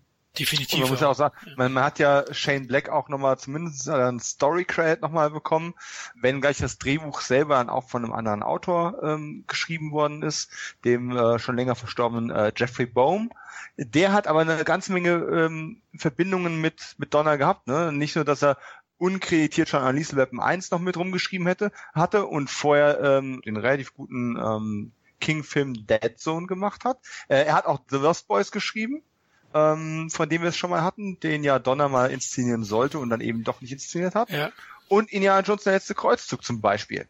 Oh. Da ist also, ja, und äh, da, der war also schon ein paar Verbindungen dazwischen. Und dann war es leider, ja, so die, die ganz großen Hits kamen dann leider nicht mehr. Er hat die Abenteuer des Briscoe County Jr. noch viel geschrieben. Ich glaube, er war sogar der Creator von der, von der Serie. Aber das wollte ich nur mal kurz eingeschmissen haben, dass der ja eigentlich das Drehbuch geschrieben hat, auch wenn man immer noch viele Shane Black Elemente in diesem Drehbuch immer noch sieht und die Charaktere natürlich alle von ihm sind. Und ähm, ein neuer wichtiger Charakter kam noch dazu. Leo Getz, Joe Pesci, Mr. Kevin allein zu Hause. Joe Pesci, bei dem scheiden sich auch die ein oder anderen Geister. Also meine Frau findet ihn so punktuell ein wenig nervig, weil wir von Overacting geredet haben bei Mel Gibson. Mhm. Joe Pesci ist, ich finde ihn auch großartig und er passt perfekt rein. Also das hätte man nicht besser casten können, nicht besser entwickeln. Aber ich finde beim zweiten geht's auch noch sehr gut. Aber es gibt schon so ein, zwei Elemente, wo, wo er dann vielleicht leicht nervt. Aber auch, hm. ja, er, er redet halt sehr schnell und sehr viel. Ihr habt es ja erwähnt, die reden ineinander. Also ich kann dann vielleicht schon den einen oder anderen verstehen, wo sie vielleicht denken, komm, jetzt Leo, halt mal die Klappe. Aber Ach, nö. jammern auf hohem Niveau. Nee, du hast schon recht, oder deine Frau hat äh, schon recht. Er ging mir manchmal auch auf den Keks, aber es ist tatsächlich auch so eine Sache, bei manchen Sichtungen geht's mir auf den Keks, bei manchen Sichtungen geht's mir nicht auf den Keks. Inzwischen habe ich längst mal einen Frieden damit gemacht und ganz ehrlich, würde man ein Trinkspiel daraus machen. Äh, und jedes Mal einen kurzen Kippen, wenn er sagt, okay, okay, okay, dann wärst du nach der Hälfte des Films blau, wie die blaue Mauritius. Da ging gar nichts mehr. Es ist mir furzegal. Ich kann mich jedes Mal beömmeln. Jedes Mal. Also, das ist schon, das ist schon toll. Wirklich. Allein diese erste Szene, also wenn ich dich durch die Tür erschieße, siehst du an der Kugel. Also auch in den Sprüchen, die haben ja kein Stück nachgelassen. Es wird ja immer, ja. Äh, wird ja immer besser und ähm, die haben sich alle eingegroovt und sind auch wirklich mit Spielfreude dabei. Und Joe Pesci hätte ein One-Time-Gig sein können, ne? wurde es dann aber eben doch nicht. Er wurde Teil der Familie irgendwie, wie du schon so schön gesagt hast, eben. Das passt einfach alles soll ich gleich mal einen Kritikpunkt an den zweiten Teil äußern? Ich habe zwei. Ja, äh, sag. Der, der, Film hat viele, viele tolle Szenen, hat viele tolle Sprüche und äh, geile Actionsequenzen. Zwei Sachen gefallen mir nicht so ganz. Also erstens diesen Love Interest, den man versucht hat für äh, Riggs aufzubauen, ne, um ihn aus seiner ah. äh, Frauentrauerphase rauszubekommen. Den, den auch gleich drauf geht. Also. Ja, also Patsy Kensit als ja. äh, äh Rika Vandenhaas. Äh, Allein der Name ist doch geil, oder? Der ja, Name, der, der Name schon. Der, der, Name schon, aber Patsy fand ich jetzt auch nicht so. äh, ist Geschmackssache. Ich, ich, ich weiß noch nicht, ob die, ob die ob es nur an mir lag, aber die hatten auch nicht so eine wirklich tolle Chemie, fand ich. Also das war irgendwie so ein bisschen, naja, hätte ja, man nicht auch braucht. Gelernt. Ich meine, die waren ja gerade erst einen Tag oder so zwei Tage irgendwie im Gange und hat er die gleich flachgelegt. Ich meine, ja, du hast ja noch so Typen wie, ich finde es halt cool, dass du, wenn man, muss man schon genau hingucken, die haben gar nicht so viel Screentime, ne? Wenn du, ähm, Janet Goldstein, wir haben sie in, im, im Aliens Podcast erst erwähnt, ne? Und Mark Rolston, auch ein Veteran von Aliens, ähm, wenn die als Cops mit dabei sind, das finde ich auch alles ganz nett. Und natürlich der große, große, große, große Kult, wenn am Ende dieser, ähm, dieser dicke Bösewicht, der dicke und alte Bösewicht dann dasteht, ne? Diplomatic Immunity. Das ist einfach, das kommt im Original noch besser, als wenn man es auf Deutsch guckte, ähm, wer sich ja seiner diplomatischen Immunität verstecken möchte zum x-ten Mal. Das ist einfach fantastisch. Aber, zweiter Kritikpunkt, der Showdown auf diesem Schiff, ah, das war nur so lala. Also, fand ich jetzt, fand ich jetzt nicht so aufregend. Ich fand andere Action-Szenen in dem Film einfach ja. besser. Fand ich einfach besser. Das war okay, aber es war jetzt nicht so der Bringer. Die also als Verfolgungsjagd mit dem Surfbrett, ne? Zum Beispiel an diesem berühmten Beispiel, Haus ja. da, ne? Also da gibt's ja, ja so oh mein Gott, ja. berühmtes Haus. Ähm, habe ich am 18 Podcast erwähnt gehabt, ne? Dieser, dieser Architekt, der ja. quasi alle berühmten Filmhäuser, die irgendwie auf Stelzen stehen, sind von demselben Architekten gebaut worden. Das ist super. Das findet da auch Verwendung. Was ich gut finde an dem Film, also Donner ja, inszeniert den Film schon nach einem typischen Fortsetzungsrezept, ja. Also hm. äh, spektakulärer, blutiger, temporeicher. Aber was mir sehr gut gefällt am Skript ist, dass, dass das Franchise mit dem zweiten Teil auch dann wieder ja zeitaktuelles weltpolitisches Thema mit einbaut wenn auch dezent in den in den Schurken, wobei so dezent äh, südafrikanischen Oberbösewicht. Ne? Ich, mhm. ich habe da auch das erste Mal den Kruger kennengelernt, diese Münze. Mhm. habe ich vorher gar nicht. Krü Krügerrand, ja. Genau. ja. ich kannte nur den Kaffee mit Mike Krüger, aber kennst du den? Ja, klar. Ja, klar. Ja, Krüger Kaffee natürlich, wer kennt ihn nicht? Na, nach dem genau. Kaffee bin ich immer voll auf Achse. Genau. Ähm, ja, aber das, das habe ich da zum Beispiel dann ja. kennengelernt und die Immunität beim Diplomaten. Aber halt dieses südafrikanische Thema, das Ende der 80er ein großes Thema war, Apartheid und so, mhm. hat man da auch in einem Blockbuster-Actionfilm eingebaut. Ja, und das fand ja, ich, fand ich gut. Und ich fand die Schurken an sich auch sehr, sehr gut. Ne? Also diese rechte Hand auch von dem. Oh ja, der war, der war, der war creepy. Also die, die, auch diese Geschichte mit der Plane, ne? Ich wollte sicher gehen, dass ich auf Plane stehe. Ja, ja, herrlich, ja. Also ja, der war klasse, der Bösewicht. Ich weiß gar nicht, wer es war. Ich, ich, weiß es nicht mehr. Ah. Habe ich den nochmal irgendwo gesehen? Ich glaube nicht. Vielleicht aber Mike Krüger vielleicht. Nein, ähm, irgend, ja, ich weiß auch nicht. Ich glaube, der ist mir woanders nicht mehr aufgefallen. Ne? Also nee, nicht wirklich. Nee. Aber das ist, das ist der Zimmermann, der von Jack McGee gespielt wurde. So, so ein klassischer, ja. typischer, immer solider Charakterdarsteller, der sowas macht und ja, und dann auch die Nagelpistole etabliert. Das ist, also ist alles schon, ist schon so viel Gutes drin in dem Film. Ähm. Du weißt ganz genau, da ist ein Handwerker, der schießt da mit der Nagelpistole. Äh, ja. Du weißt ganz genau, dieses Ding wird irgendwie noch zum Einsatz kommen in diesem Film. Ja. ja. War, war, war das der Teil mit dem Gummibaum oder war es der dritte? Der Kondomwerbespot. Oh. Nee, das war der zweite. Das war der zweite, ja. zweite, ne? Das war der zweite. Ja, das, das war, wenn, wenn jetzt gleich die Frage kommen soll nach Lieblingsszenen, ne? Also, der Kondomwerbespot, das, und wie er sich drauf freut, seine Tochter und sein ganzer Stolz. Das war, und und Rick zieht, den, zieht, ihn dann noch auf der Arbeit auf. Weißt du? Ja, genau. Arsch. Richtig also, gemein. Ja. Aber Lieblingsszenen gibt's ja eine Menge in dem Film. Ach, das ist, das ist also, schwierig. Das ist einfach schwierig der ist ja wesentlich unterhaltsamer von dem Faktor. Also die Action-Szenen haben sich schon gesteigert, sind spektakulärer einfach. Also diese Verfolgungsjagd mhm. habe ich ja erwähnt, ähm, wo dann mit einem losen Surfbrett endet. Ja, muss man aufpassen im Straßenverkehr. genau. Mhm. Ähm, auch die Klo-Szene ist großartig. Ja, Wahnsinn. Also auch Gott, dieser ja. Zusammenhalt zwischen beiden dann. Allein wie sie sich die Hand geben. Da gibt es ein paar emotionale ähm, Gespräche zwischen den beiden. Das fand ich eigentlich gut. Wie es immer ist auf dem Klo. Ne? Da ist man oh, als Mann Allein das, wo er, wo er die Geschichte erzählt. Riggs, ich sitze hier auf meinem Klo, will die neue Sports Illustrated lesen und guck runter. steht auf dem Klopapier, steht glaube ich Boom. Steht auf dem Klopapier. Aber tolle Idee auch, ne? Also ja, geil. Auch geil. super einfallsreich alles. Und er bleibt bis zum Ende bei ihm. Das zeigt eben halt auch diesen Zusammenhalt. Äh, mhm. scheißegal. Mhm. Wenn, wenn die in Luft gehen, dann gehen wir halt beide drauf. Weißt du, also. Aber ich glaube, die Familie wird dann weggeschickt, ne? Also ja, ja. die ja, ja. ist dann, spielt in der zweiten Hälfte vom zweiten Teil nicht mehr eine große Rolle. Da ist es dann mehr eine, ja, da ist Leo Getz halt dann auch mit involviert. Auch herrliche Szene, ne? Der Swimmingpool-Sprung.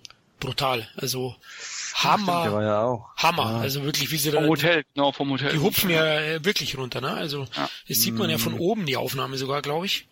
Ja, die ähm, Stunts sind einfach super. Brutal. Also, also, sind top.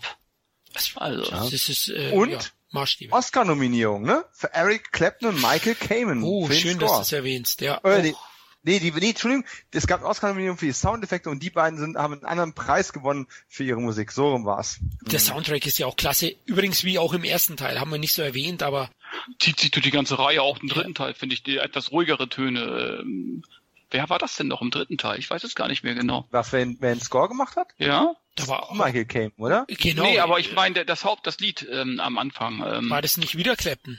Ja, ja, das war wieder Clapton. Ja. War auch klasse. Captain, ich, Cape, ich glaube Captain Caine, äh, Captain Caine. Ja. Captain Clapton. Captain und Michael Kamen, ähm, die waren in den ersten drei Teilen immer dabei. Im vierten muss ich gerade nachschlagen. Ja, im vierten auch. Also die haben alle vier Teile ah, begleitet. Ah, okay. So. Im ersten übrigens, ähm, nochmal ganz kurz zurückzugehen, ähm, das Einführlied ist heute mein Lieblingsweihnachtslied, ne? Jingle Bell Echt? Rock. Ja, mag ich gern. naja gut, okay, Weihnachten ist ja so ein Shane Black-Ding, ne? Du hast ja. in fast allen Shane Black-Filmen irgendwie Weihnachten mit drin. Ja, ich bin gespannt, wie er es in den neuen Predator unterbringt. aber, ähm, aber es ist natürlich so ein, so, ein, so ein ganz typisches Element, was auch einfach trotzdem super dazu gepasst hat. Du hast diese sonnendurchfluteten Bilder, Ne? Ricks wohnt am Strand und du hast halt trotzdem diese Weihnachtsstimmung mit drin. Das ist, ja. äh, ist eine coole Sache. Also Teil 2 ist schon ein grandioses Actionspektakel, also auch einer der besten Actionfilme der 80er. Und ja. ähm, auch wenn er nicht ganz so tiefgehend ist wie der erste, wie gesagt, hm. ähm, finde ich ihn super und an Rasanz und Unterhaltsamkeit ist der nicht zu schlagen. Also den kann man sich immer wieder anschauen. Der ist völlig zeitlos wie alle Filme von der Reihe und ja, mag ich auch sehr gern. Auch wenn er eben von der Stimmung her ein bisschen anders ist. Ne? Marginal, aber ich sag halt nicht so ernst wie Teil 1. Naja, ist ja, ist ja okay. Man kann ja, ja ein bisschen, Varianz, ein bisschen Varianz reinbringen. Ja, das äh, habe ich auch kein Problem damit. Ich sag, der würde jetzt bei mir einen halben Punkt weniger vielleicht wie der erste kriegen. Mhm. Und bevor wir jetzt schon zum, zum dritten Teil kommen, muss ich nochmal ganz kurz reingrätschen. Drei Wege in den Tod, auch wenn es quasi kein Mensch kennt. Aber letzten Endes hat es einer von euch jemals gesehen? Drei Wege in den Tod von 91? Nein. Nee dieser Episodenfilm, also es gab ja diesen, diesen ähm, Episodenfilm, wo ähm, Robert Zemeckis, Tom Holland und äh, Richard Donner jeweils einen Teil von gemacht haben. Und das sollte quasi so eine Art ähm, Kick-Off für eine neue Anthologieserie werden. Und das hat aber halt nie so richtig äh, funktioniert. Das ganze Projekt ist quasi äh, sehr schnell gestorben. Und man hat das dann später, hat man diese Folgen dann, äh, hat man diesen Film in Einzelepisoden wieder zerlegt und hat die dann als Geschichten aus der Gruft äh, mitverarbeitet und hat halt neue Intros, neue Outros ah, äh, okay. zugedreht und ähm, ist durchaus interessant und sehenswert. Ich meine, wie gesagt, wir haben halt Leute wie Richard Donner, Tom Holland und Robert Zemeckis da an, an Bord, ne? Äh, Drehbuch unter anderem von Frank Darabont. Und wir haben gerade eben Michael Kamen schon erwähnt, der hat auch da die Musik äh, gemacht für die Donner-Episode. Also es ist durchaus schon sehenswert. Wir haben auch Leute wie, wie David Morse wieder mit dabei, den Donner ja auch ein paar besetzt hat. Ähm, Brad Pitt ist, ist mit dabei. Ja, äh, Kirk Douglas, Dan Aykroyd, Lance Henriksen als Ripper. Sehr interessante Geschichte. Also kann man sich mal ansehen, wenn man es denn im Rahmen der Geschichte aus der Gruft irgendwie sieht oder äh, auf andere Art und Weise. War halt eher so ein geplantes TV-Projekt, das dann nachher nochmal anders ausgewertet wurde und war halt, halt kein großer Kinofilm. Wir wollten ihn aber mal erwähnt haben an der Stelle. Oder ich wollte ihn erwähnt haben. Ich esse noch mein Brot, sorry. Du isst doch! Was, jetzt, jetzt hat er noch Brot bekommen. Weißt, als nächstes so eine Fußmassage nebenher. Also der Streichkäse ist wirklich gut. Also, mein Gott. Oh also ehrlich. Ja, du, der Eiskaffee ist leer, was soll ich machen? Ja, meine Flasche war nicht ganz voll, inzwischen ist sie ganz leer. So.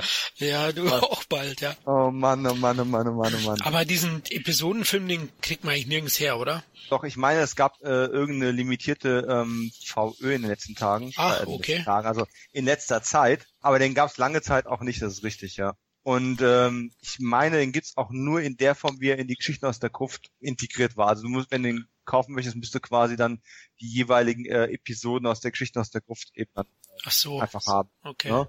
Da ah. gab's nicht, mein 84 Entertainment hat das mal rausgebracht. Ah.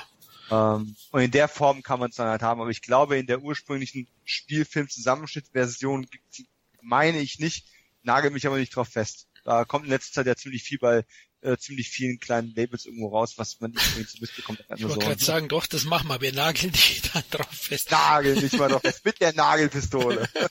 genau. Und schon sind wir bei Teil 3. Nee, war die bei Teil 3, oder? Nee, die war beim zweiten, glaube ich. Ah, oder? fuck. Zweiten. Irgendwie hat die ikonischsten Szenen dann doch zwei. Kann das sein? Ah, ich sag, zwei ist gut, aber du wolltest ja unbedingt schon von Anfang an auf den ersten festlegen, ne? Ja, das stimmt. Teil drei ist auf jeden ah, Fall der mit der Katastrophe, ähm, mit dem Hochhaus, auch eine tolle Szene. Also. Eines der besten Filmintros, das man überhaupt nur haben ja, kann, oder? fantastisch. Also. Ohne Scheiß. Schnapp dir den Kater. Super. Auch die Synchros müssen da mal wieder äh, lobend erwähnt werden. Also ich, die sind ja. schon sehr gelungen. Ja, das so rüberzubringen, diesen, diesen Spirit, das ist schon, ähm, oh, das haben sie auch damals im Trailer gezeigt mit dem Hochhaus. Das war natürlich ja, eine, ja, perfekt. Perfekt, da hatte man sofort Bock ins Kino zu gehen. Und das Gute war, das war eine recht billige Action-Szene für die, ne? Da wurde doch ein Hochhaus gesprengt und die haben das ja, dann genau. gedreht. Also billig, aber ja, sie haben es halt gut eingebunden. Und 35 Millionen Dollar hat der trotzdem gekostet, also nochmal 10 Millionen drauf, ist aber aus heutiger Sicht für so ein Spektakel immer noch günstig. Das ist geschenkt, also ja. komm. Bram.la hieß er schon wieder in Deutschland, aber ich glaube Liefer... Ja, die, Prof, die, Profis sind zurück, vergiss den Untertitel nicht, er ist ah, wichtig. Die Profis, ja klar, ey, noch, du. noch stahlhärterer als vorher. genau, sozusagen. Und er war auch ein Riesenhit, hat ein bisschen weniger eingespielt als Teil 2, aber mit 144 Millionen Dollar in den USA 1992, also auch ein großer, großer Erfolg, hat tolle Action-Szenen, folgt eigentlich komplett dem Konzept von Teil 2, würde ich sagen. Also da sehe ich nicht viel Unterschied, oder ihr?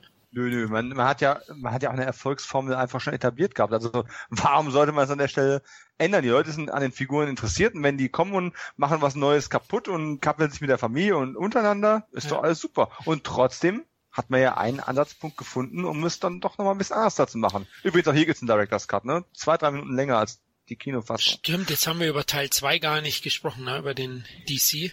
Ob da der sind besser wir aber auch ist oder das, schlechter? Sind dir da die Änderungen so gegenwärtig? Ja, also mir. Leider auch Mir nicht, auch nicht. ja, stimmt. Ja. Da, da hast du recht. Ja, Und im gut. dritten gab's da, gab's da auch einen? Ja, ja, beim dritten gab es auch Echt? eines. Das sind, aber- das sind Kleinigkeiten. Ich, ich meine, von, von dem Bösewicht gab es noch eins, zwei Szenen äh, extra. Ein paar Szenen waren ein bisschen verlängert. Es ist aber wirklich mehr so eine Art Extended Cut, als dass es jetzt wirklich ein Director's Cut ist, der irgendwie den, den Sinn oder die Dramaturgie des Films irgendwie anders darstellt. Also es ist jetzt nicht so wie den Superman 2 Donner Cut oder wenn Mhm. Ridley Scott mal im Königreich der Himmel im Director's Cut was komplett sich anders anfühlendes heraushaut. Ja, ich finde äh, generell kommen wir gleich zu den Schwachpunkten, weil wir feiern die Teile sowieso, Leute. Der Bösewicht ist sehr gut, aber die Screentime ist ein bisschen zu kurz, finde ich fast. Ja, Und ich mag den ja sehr. Ich bin ja auch großer Fan von einem Film, wo er später agiert hat. Ich glaube, du weißt sofort, ihr wisst beide, oh was ich ja, meine. oh ja. Ich habe gerade genau dasselbe Grinsen auf der Backe, mit dem er bekannt geworden ist. Genau. Nur, dass er schönere Zähne hat als ich. Wie heißt er im Original? Ich glaube No Escape. Und Oh bei, ja. bei uns Flucht aus Absalon. Also, die müssen wir auch in irgendeinem Podcast mal unterbringen. Unbedingt. Und wenn es Martin Campbell ist. Schauen wir mal. Weil den Film, den mag ich auch unglaublich. Und den kennen ja heute nur noch wenige. Auf jeden Fall, wie heißt der jetzt der Bösewicht? Stuart Stuart Wilson. Wilson, genau. Stuart Wilson als Jack Edward Travis, ehemaliger Cop, korrupt, baut eine Holzstadt, die am Ende natürlich, ist es doch klar, der Bösewicht baut eine Holzstadt. Du weißt ganz genau, was am Ende damit passiert, oder? Also da braucht, da braucht keiner Feuerzeug zu sagen und du weißt genau, was passiert. Es wird brennen. Aber der Typ ist einfach super, die Screentime ist limitiert, sein Plan vielleicht nicht so böse und, und, und gruselig, dass es jetzt irgendwie besonders spektakulär ist. Er will auch nicht die Welt zerstören. Ich meine, was haben die Bösewichte damals nicht bloß gedacht? Die wollten nicht gleich die Welt zerstören oder 500 Milliarden Fantastillionen Dollar irgendwo erpressen oder die ganze Menschheit vergiften. Die wollten einfach nur reich sein und ein paar Leute umbringen. Die, die waren halt bodenständig. bodenständig, ne? Die Szene, wo er den Typen im, im, im Fundament ähm, verschwinden lässt, Stimmt. ist fantastisch. Und äh, letztendlich, der Charakter ist nicht besonders gut ausgearbeitet, aber ähm, Stuart Wilson füllt sie einfach wunderbar mit Leben und äh, wie gesagt, nagel mich nicht drauf fest, ich wiederhole es nochmal, aber ich meine, im äh, Director's Cut waren noch ein, zwei Szenen länger oder mehr mit ihm drin, was der Sache auf jeden Fall gut tut. Und letztendlich ist er ja trotzdem erinnerungswürdiger als die Gegenspieler aus Teil 2. Ne? Also hätte der jetzt nicht seinen diplomatischen Immunitätsspruch gebracht, Ja. hätte man sich an den Bösewicht aus Teil 2 quasi gar nicht mehr erinnert. Und ähm, ja, er ist jetzt hier nicht so ein Fighter-Typ wie Busey im ersten Teil, aber man hat durchaus eine bedrohliche Instanz geschaffen. Und der sollte man ja auf der guten Seite auch noch was entgegensetzen. Wen haben wir denn Neues in der Familie Florian? Ähm, ja, es gibt einen Love Interest natürlich. Diesmal einen, der klappt. Genau, der jetzt auch wirklich funktioniert. Im zweiten Teil hat man sich ja schnell verabschiedet. Riggs hat sie verschlissen in kürzester Zeit sozusagen. und äh, René Russo. Und ich hatte da zu Beginn ein bisschen Zweifel. Also, wo ich so gelesen habe in dem Magazin und so funktioniert es.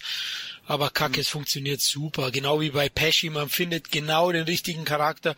Russo spielt ganz großartig auch diesen harten Kopf, na, der Riggs in weiblich, ne? also Hm, ja. nur nicht durchgeknallt, aber auch äh, wirklich skrupellos notfalls und sie überzeugt da restlos. Also Rene Russo, ein toller Kniff wieder von den Drehbuchautoren und das ist ja auch eine der großen Stärken des Films oder des Franchise, dass die Charaktere eigentlich, auch wenn sie neu hinzugefügt sind, die, die funktionieren immer gut, die Familie wird bis auf Teil 4, wir kommen gleich dazu, sinnvoll äh, erweitert. Ja, ich finde sie toll, also und Gibson und Russo zusammen, die Chemie ist auch sehr gut, finde ich.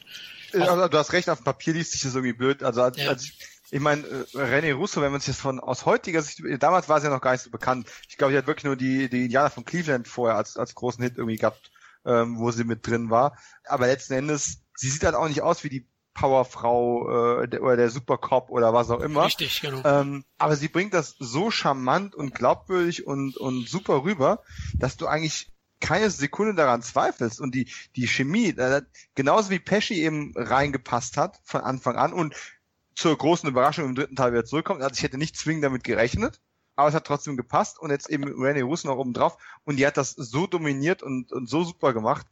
Keine Ahnung, ich hätte mir noch viel mehr Filme gewünscht, wo äh, Silmar Gibson auch mit äh, auch zusammenspielt. Ich meine, sie, in Kopfgeld war sie ja noch mit dabei gewesen von äh, 96, hat sie ja mit ihm gespielt, ne? Ja aber auch, auch ansonsten mit, mit Kevin Costner in Tin Cup und so weiter, ich könnte ins Schwärmen geraten. Also René Russo macht schon viel, viel richtig. Ja, toll war auch da, Kevin, die Kappelei zwischen beiden, ne? das hat man ja auch gut eingefügt dann immer. Oder die haben sich ja gegenseitig immer ein bisschen aufgezogen, wenn, wenn Gibson oder Riggs dann gesagt hat, ah, nimm ihn ein bisschen härter ran und fand ich auch toll. Ja, auf jeden Fall. Aber die haben auch, die haben sich ja nicht nur äh, aufgezogen, die haben sich auch ausgezogen nachher. Indem sie ja die ganzen Waffen, äh, ins, also ist ja, Ach, ein, ja der, der Witz, der ist ja nicht nur äh, bei Liesel Weapon vorgekommen, den haben sie, hat man ja öfter verwendet, aber immer wieder gut. Wenn man sich dann auszieht, die, die, die Polizisten und dann, äh, ja, da hat, ist noch eine Waffe, da ist noch eine Waffe versteckt. Und hier im dritten Teil kommt auch eben halt auch wieder ein bisschen mehr die Familie, äh, rückt ein bisschen mehr in den Mittelpunkt wieder auch ein bisschen düsterer, indem man jetzt ja, der Sohn ist ja auch ein bisschen älter geworden. Ja. Der äh, ja hat auch ein bisschen Kontakten zu Kontakte zu irgendwelchen Gangs oder zumindest glaubt der Vater das. Er hat Angst darum, dass der Junge irgendwie in falsche Gefilde gerät irgendwo. Zeitgeist mhm. wieder auch oder? Ja, auch der Zeitgeist. Ne? Und dann auch äh, Munition, die auch äh, durch die äh, kugelsicheren Westen gehen können. Der Copkiller mhm. äh, zum Beispiel, das war damals auch so ein Thema, glaube ich, in den 90er Jahren.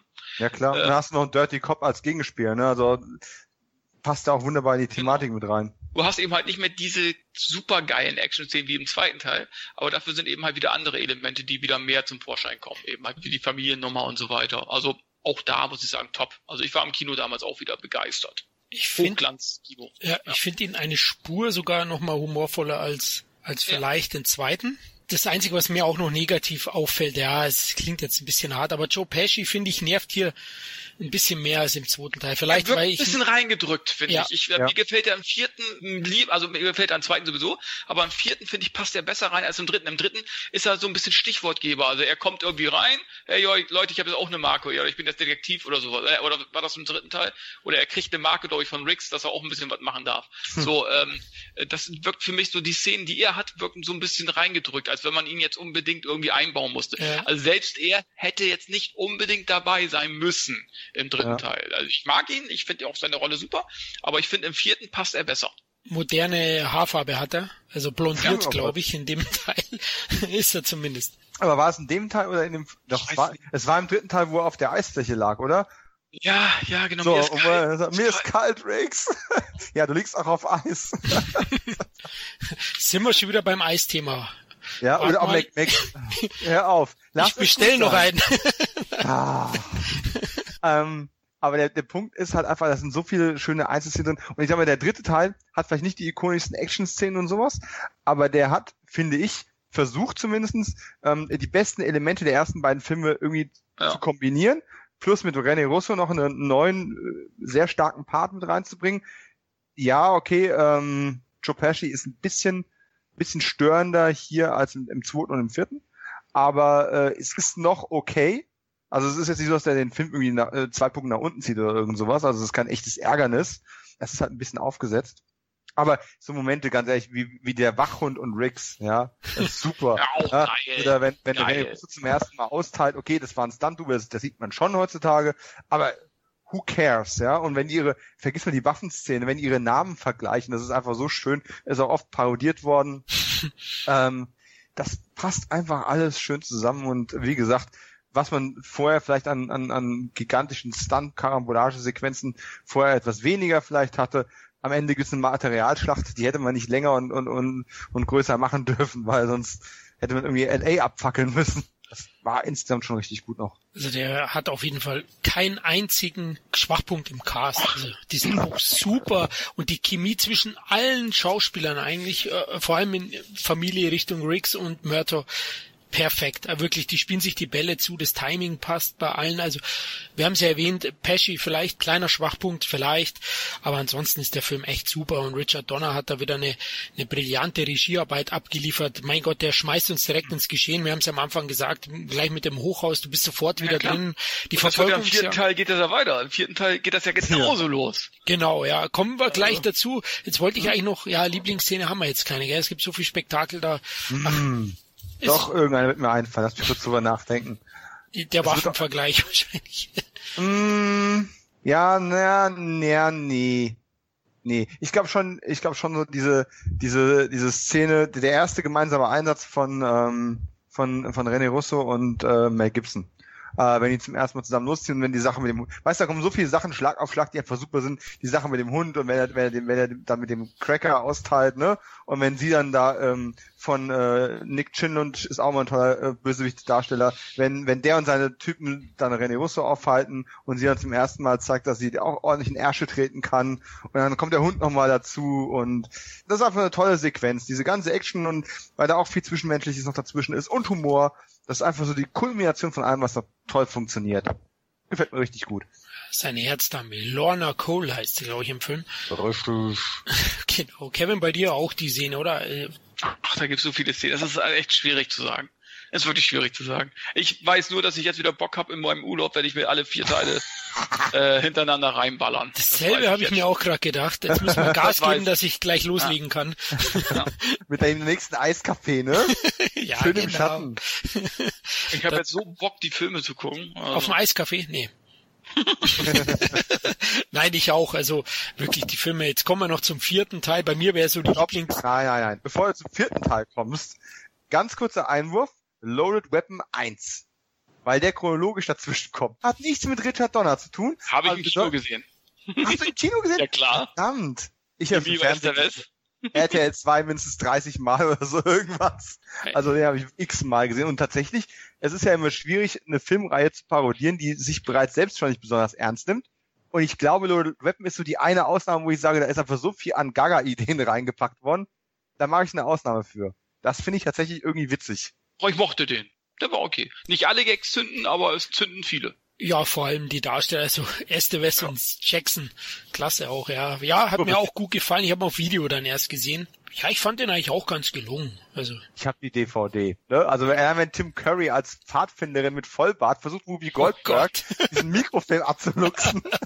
Ach du Scheiße. Oder oder auch William Shatner mit einem Schnauzbart als General Motors. Kennen Sie General Motors? Ja, ich fahre seinen Benz. Oh mein Gott, das ist so, so wirklich, da sind Sprüche drin, das, das glaubst du nicht. Oder wenn Sie einen Zeugen nach befragen, ob er, ob er einen Whoopi Goldberg gekannt habe, ja, er müsste sich die nochmal genauer angucken. In der Sekunde wird dann der Leichensack reingerollt und Sie machen den Leichensack nochmal auf.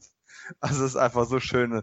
Gib mir einen Namen, Kleiner. Sollte deine Mutti das nicht machen. Da sind so viele, so viele Sprüche drin. Ich könnte da noch stundenlang weitermachen mit. Wann war denn der ein Jahr später, oder? 93? Der war 93, ja, ja. Okay. Der kam quasi, nachdem die Liesel Weapon-Reihe eigentlich mehr oder weniger rum war. Also es war ja dann doch zum ersten Mal eine größere Pause einfach auch dazwischen gewesen. Ne? Die anderen Filme kamen ja wirklich Schlag auf Schlag und wurden natürlich auch mehr Zeit immer teurer.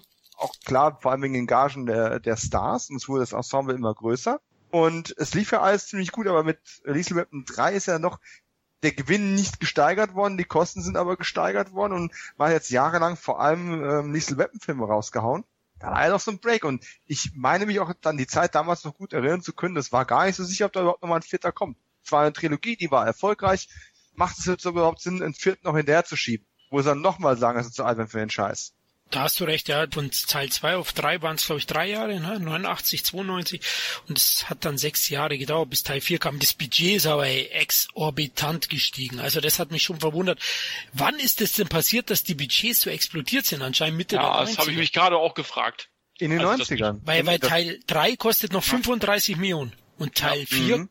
140. Sehr unglaublich das kam Mitte der 90er so schleichend rein, als dann Blockbuster auch dann mehr und mehr ähm, natürlich äh, CGIs mit drin hatten, die einfach immer größer, immer, das Marketing hat immer mehr Überhand genommen. Wenn so im, im Kielwasser von Terminator und Jurassic Park, die quasi so die, die Brücke geschlagen haben zu den moderneren Filmen dann, das war ja auch in frühen 90ern, und danach ging das alles extrem nach oben und ganz ehrlich, um Mel Gibson und Danny Glover und René Russo und alle wieder zurückzubekommen, was man ja wollte für einen abschließenden vierten Teil. Ähm, da haben die garantiert richtig, richtig fett in die Tasche greifen müssen. Aber, aber das, das wird auch in den Eastwood-Büchern, wenn man die liest, äh, klar. Ne? Der Eastwood hat immer günstig Filme gemacht und mhm. auf einmal Mitte der 90er war mal Absolute Power 50 mhm. Millionen. Und die wurden ja immer teurer, die Filme, wo du denkst, der hat vorher hat er mit drei Millionen, mit fünf Millionen gedreht, auf einmal 50, 60, mhm. 70. Wahnsinn, ne? Also es ist dann wirklich so eine Kostenexplosion äh, dann auch passiert. Auch was Gagen und so angeht, natürlich auch. Also es ist, ist Hammer. Bei Glover scheint aber nicht viel hängen geblieben zu sein, weil der muss ja heute noch alles Mögliche drehen, glaube ich, oder? Oder will. Ja gut.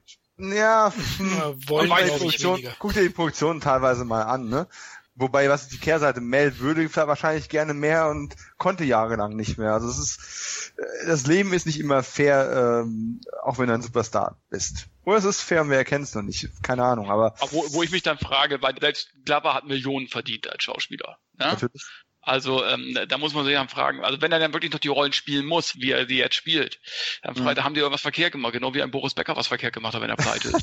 Tut mir leid, also ja, wer so viel schon, Geld, ne? da habe ich dann auch kein Mitleid, wenn auch wenn sie scheiß Berater haben oder 20 Ehefrauen oder so.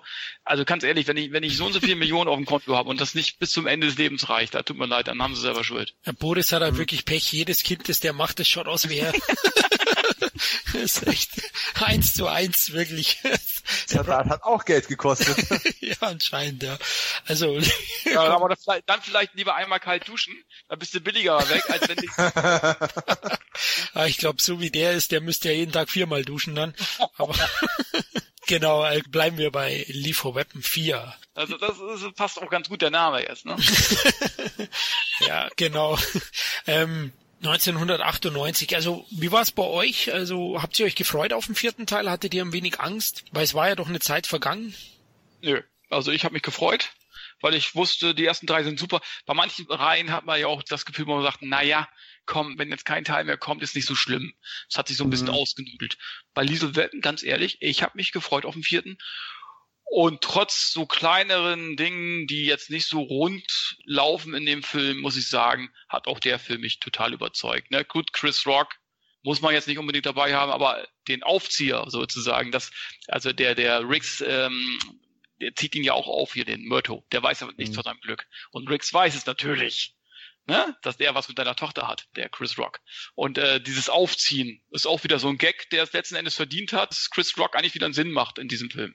Jetzt allein durch diesen Gag oder diese Gags, die dadurch entstehen. Chris Rock selber, ich meine, okay, ich muss ihn nicht dabei haben, aber jetzt ist auch nicht hm. so wahnsinnig viele Szenen dass es jetzt mich gestört hätte. Ne? Und von der Action her, allein der Anfang, also alter Schwede, wo sie gegen diesen äh, Flammenwerfermann da, der da voll in so einer Rüstung steckt, wie geil ist das denn? Da geht ja einiges zu Bruch. Also allein, du bist ja von vornherein, bist du ja im Kinosessel, sitzt du und denkst, ey, was ist das für eine geile Scheiße.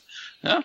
Also von der Action her würde ich mal sagen, hat der noch mehr als der zweite Teil. Ich würde mal sagen, es ist sogar der actionreichste als der zweite Teil. Zumal, ich glaube, der LKW, den jagen sie wirklich hoch, oder? Also, ja, ja. Das ist echt alles hoch, krass, ja. So von der also Action also, ist das, glaube ich, der, der, der am meisten Action hat. Ja. Und vor allem die, und das mit zwei Stars, die inzwischen tatsächlich deutlich gealtert, also das ist deutlich gealtert, aber die sind jetzt tatsächlich auch zehn Jahre älter geworden. Selbst der Fokuhila von Rix musste weichen. Also man sieht, da ist was passiert und trotzdem hauen sie mit der Action noch mal eins oben ja. drauf wir sollten vielleicht ganz kurz mal nebenbei erwähnen, nein, Richard Donner hat jetzt nicht nur diesen Webpenfilm am Stück gedreht.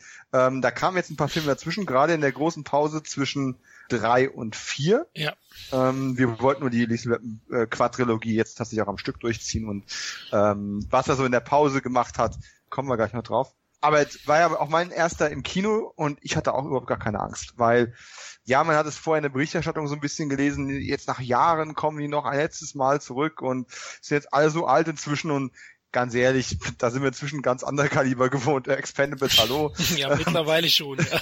mittlerweile, also, ne? Und äh, inzwischen hat, es ist halt ein bisschen abgegriffen, inzwischen ist der vierte Film, wo Danny Glover über seine Rente spekuliert, ähm, in die er schon im ersten Film gehen wollte.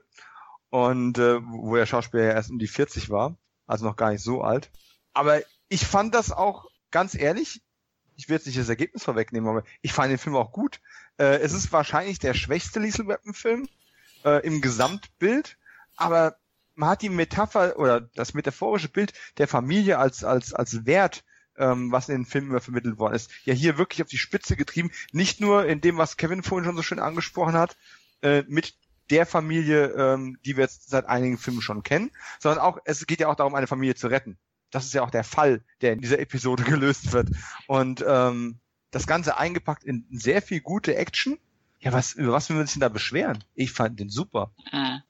Auch ja. wieder aktuelles Thema hier mit diesen, äh, was war das? Ähm, Einwanderer halt, ne? Einwanderer, die dann irgendwie rübergeschleust worden sind und so weiter mhm. und so fort und damit Geschäfte. Ist jetzt aktueller denn je? Äh, mhm. Auch immer noch. Also auch das wieder. Und äh, ich fand auch die Szene beim Zahnarzt mit dem Lachgas. Äh, also ich, da, ich, ja. Das war super, oder?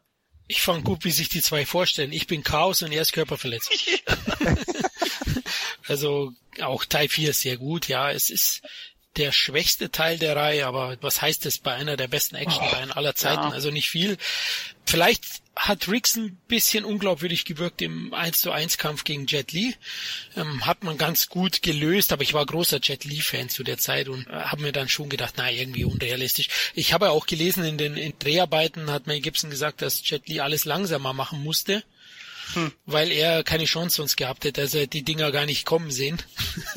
ähm, ja gut, das ist klar. Aber du warst damals schon ein Jet Li-Fan, wenn ich da mal kurz eingrätschen darf? Richtig. Also ich meine, es war ja der, der Film, der in dem westlichen dem westlichen Kino überhaupt erst vorgestellt Aber hat. nicht in der Videothek. Also ich hatte schon äh, der Master, der Bodyguard und so was es da gab, habe ich schon gesehen gehabt.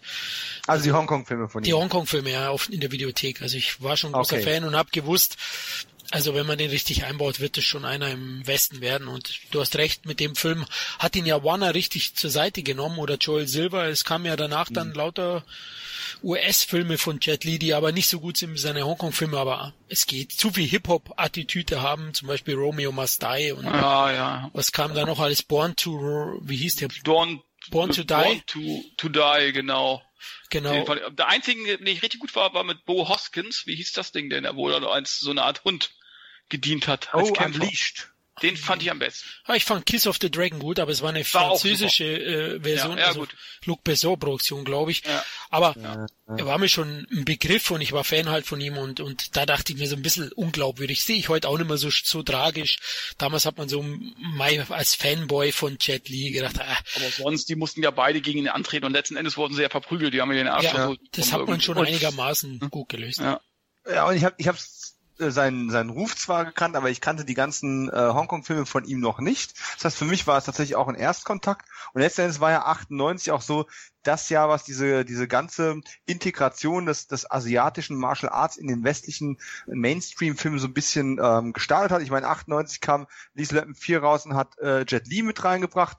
Ähm, Jackie Chan hatte mit Rush Hour seinen Mega-Hit in 98 gehabt und im Jahr 2000 kam dann Donnie Yen hinterher mit Highlander Endgame. Ja. Ähm, und das, das war ja, kam ja wirklich so hm, buchstäblich Schlag auf Schlag und ähm, hat ja auch die Sehgewohnheit und das, das Action-Kino auch ein Stück weit verändert. Und wieder war Liesel Wetten vorne mit dabei. Ja, genau. Also die haben den Markt auch äh, immer beobachtet und, und waren mit Trendsetter, zumindest fürs westliche Action-Kino. Ja. Und stell dir vor, da wäre der China-Markt schon so extrem gewesen wie jetzt und hätte Jet Li dabei gehabt hätte der Film noch ein ganz anderes Eingespiel gehabt, äh, als er jetzt ohnehin gehabt hätte. Ja, also, ja. Jetzt hat er, glaube ich, 280, glaube ich, weltweit eingespielt. Er hätte er hätte noch 100, äh, 100 drauflegen können. Ja, auf jeden Fall. Also glaube ich auch, ja.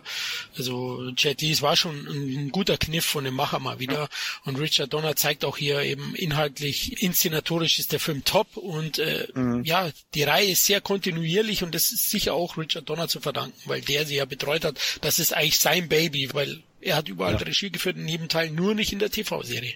Ja. Und äh, letztendlich ist der einzige Schwachpunkt, also der einzige wirkliche Schwachpunkt, äh, mal sieht man mal davon, dass ein paar Sachen nochmal aufgegossen werden, ist es tatsächlich, Chris Rock geht ein bisschen auf den Keks. Der ist geht ungefähr auf dem, na, ein bisschen mehr auf den Keks als Joe Pesci im dritten Teil, ja, ja. finde ich. ich ähm, ist kein völliger Downer, aber ich bin auch mit ein bisschen altersmilde geworden, als ich den Film letztes Jahr nochmal gesehen habe. Hat er mich bei weitem nicht mehr so gestört wie zehn Jahre früher oder 15 Jahre früher. Aber es ist immer noch so ein Störfaktor, wo ich sage, na, ein bisschen weniger Chris Rock hätte jetzt auch nicht, nicht geschadet, aber mein Gott, was soll's. Vielleicht tue ich ihm Unrecht, aber ich sage immer, Chris Rock ist äh, der weniger begabte Eddie Murphy. Ja, Der macht immer so ein bisschen auf Murphy, ist aber nicht so gut, meiner Meinung nach. Und äh, der war ja auch großer Fan wiederum von Murphy.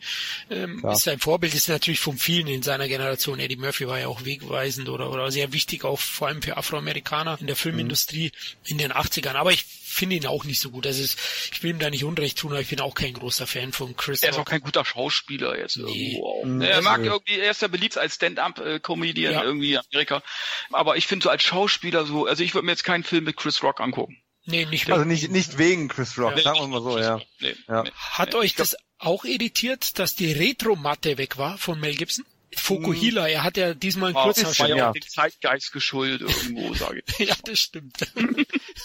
also äh, ja, ein bisschen schon, ich habe es ja vorhin schon mal angesprochen, es ist, es ist seltsam, es ist so, der einzige Stilbruch eigentlich in der Reihe so ist die veränderte Frisur von Gibson. ähm, ansonsten war es ja doch alles sehr, sehr schlüssig in sich. Aber mein Gott, das wäre nun wirklich gar nicht mehr gegangen. Sage ich jetzt als Antwort darauf, bringt die Liesel Serie jetzt den Schnauzbart wieder zurück. Der eigentlich seit Magnum schon weg war von der Bildfläche.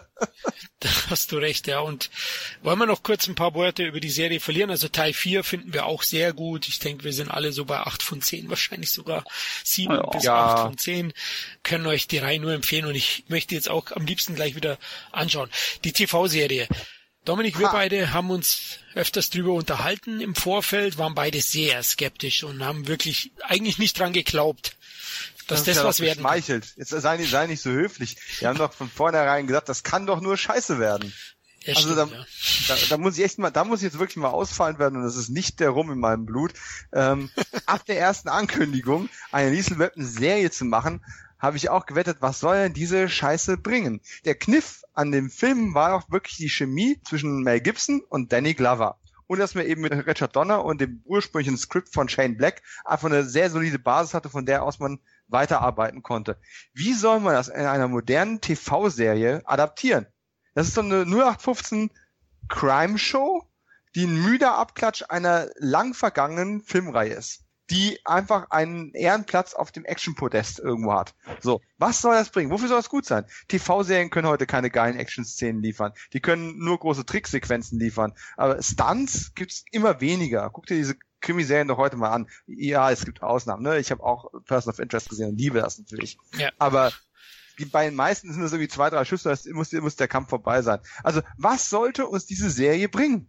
So viel zu unserem Statement, bevor wir angefangen haben, die Serie zu gucken. Wenn wir ehrlich sind, Florian, wir wollten sie doch eigentlich hassen. Eigentlich ja. Also ich war im Vorfeld auch eigentlich auf Krawall gebürstet. Dann schaue ich mir den Piloten an und ich habe es, glaube ich, habe ihn zuerst von uns dreien, glaube ich, gesehen. Mhm. Und Kevin, hast du es schon gesehen, die Serie?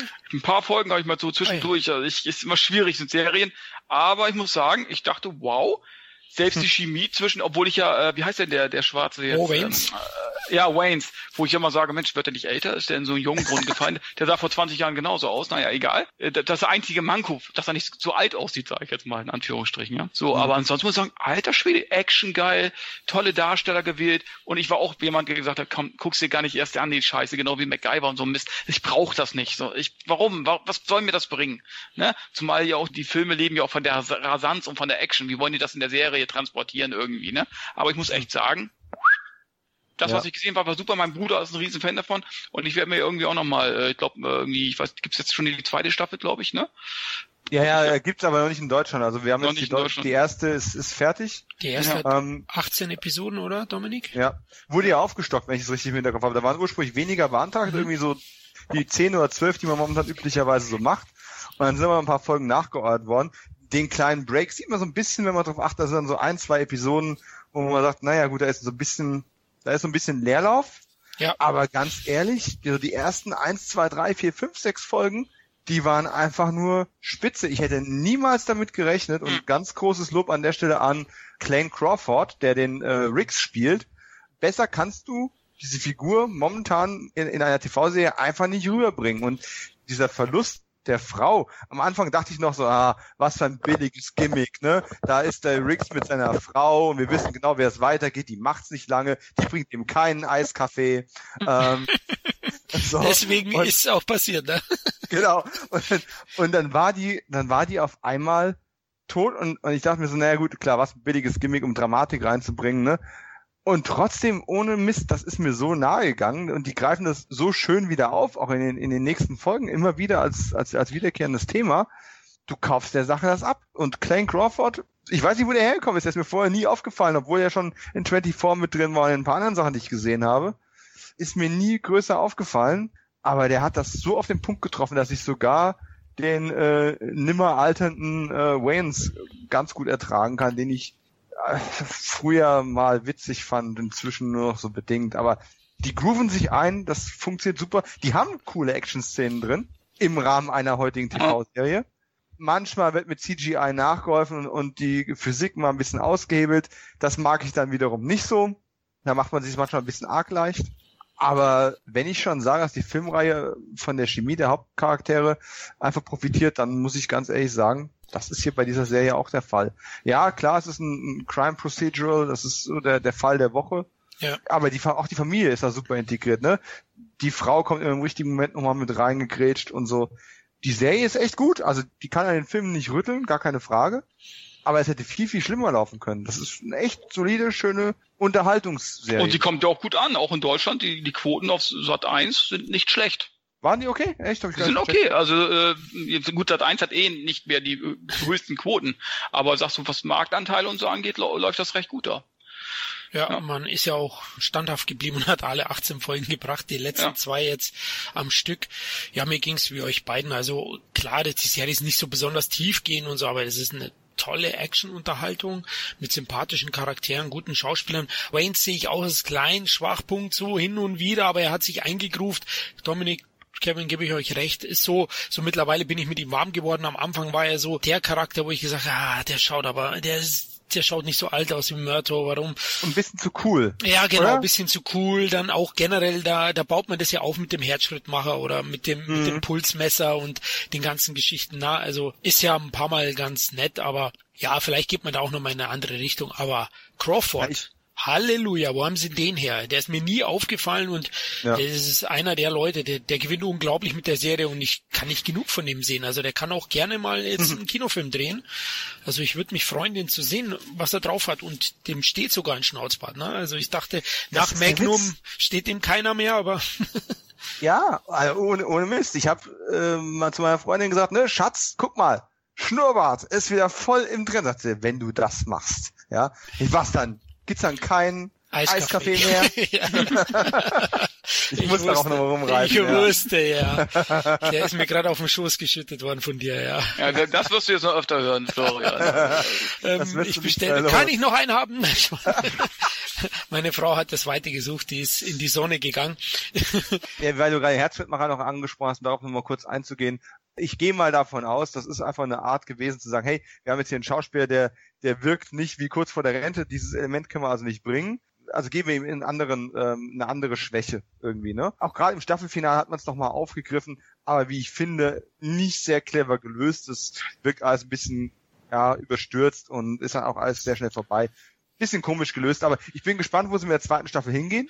Ne? Denn letzten Endes, jetzt ähm, kleiner Spoiler für die, die die Serie noch nicht gesehen haben, aber noch nachholen wollen, aber kein massiver Spoiler, also keine Angst. Ähm, die beiden trennen sich am Ende. Und warum erwähne ich das überhaupt? Weil ursprünglich hätte so der erste Lieselbetten auch aufgehört.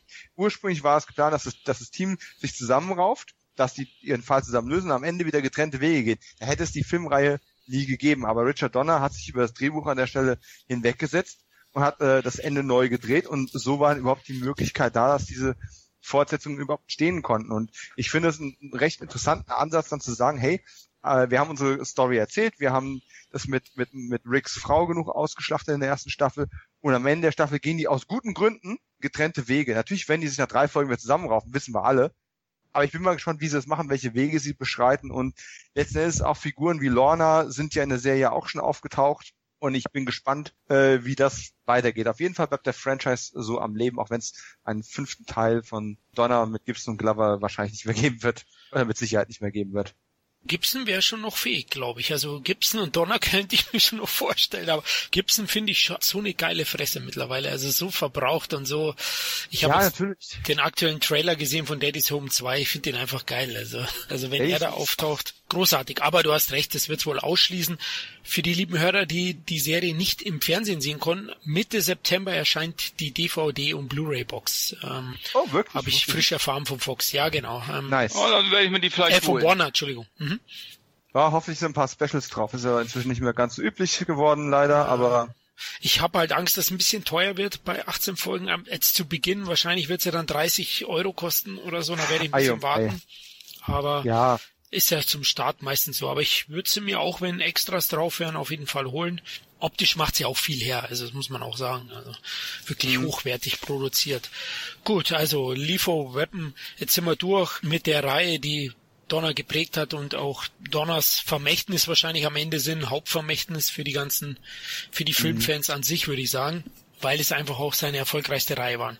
Dann schauen wir uns die Filme abseits an, die er zwischen Liefer Weapon 3 und 4 gedreht hat und danach noch. Er hat da noch einige. Mhm. Ich glaube, jetzt kommt ein Solo, weil ihr beide habt den Film von 1992, Radio Flyer, Flug ins Abenteuer nicht gesehen, na, von Richard Donner. Nein. Gibt's den überhaupt irgendwie irgendwo? Ihn gibt's auf DVD. Ich habe ihn äh, oh. mir frisch geholt für vier Euro gebraucht bei eBay. Ach ja, schön. Das ist okay, genau. Und ähm, sonst ist er auch an mir vorbeigegangen. Ein Grund ist sicher, dass der Film ein riesen Flop war. Der Film hm. hat 35 Millionen Dollar gekostet und hat in Amerika 1992 4,6 Millionen eingespielt. Autsch. Ja, in Deutschland weiß ich nicht einmal Zuschauerzahlen, also ist auch völlig unterm Radar gelaufen. Also der Film war ein Mega-Flop, das muss man so sagen. Ich dachte ursprünglich auf den ersten Blick, dass es Richard Donners ambitioniertestes Werk, wenn ich mir so den Inhalt vor Augen führe. Ich kann mal kurz wiedergeben. Bobby und Mike sind zwei vaterlose Brüder in Amerika der 60er Jahre. Also beiden Jungs mal wie alt werden die sein? Ich weiß es nicht, so sechs und vielleicht acht oder so in dem den Dreh rum. Ja, und äh, nachdem ihre Mutter verlassen wurde vom Vater, ähm, ziehen die nach Kalifornien. Ich glaube, von ursprünglich Cleveland war es.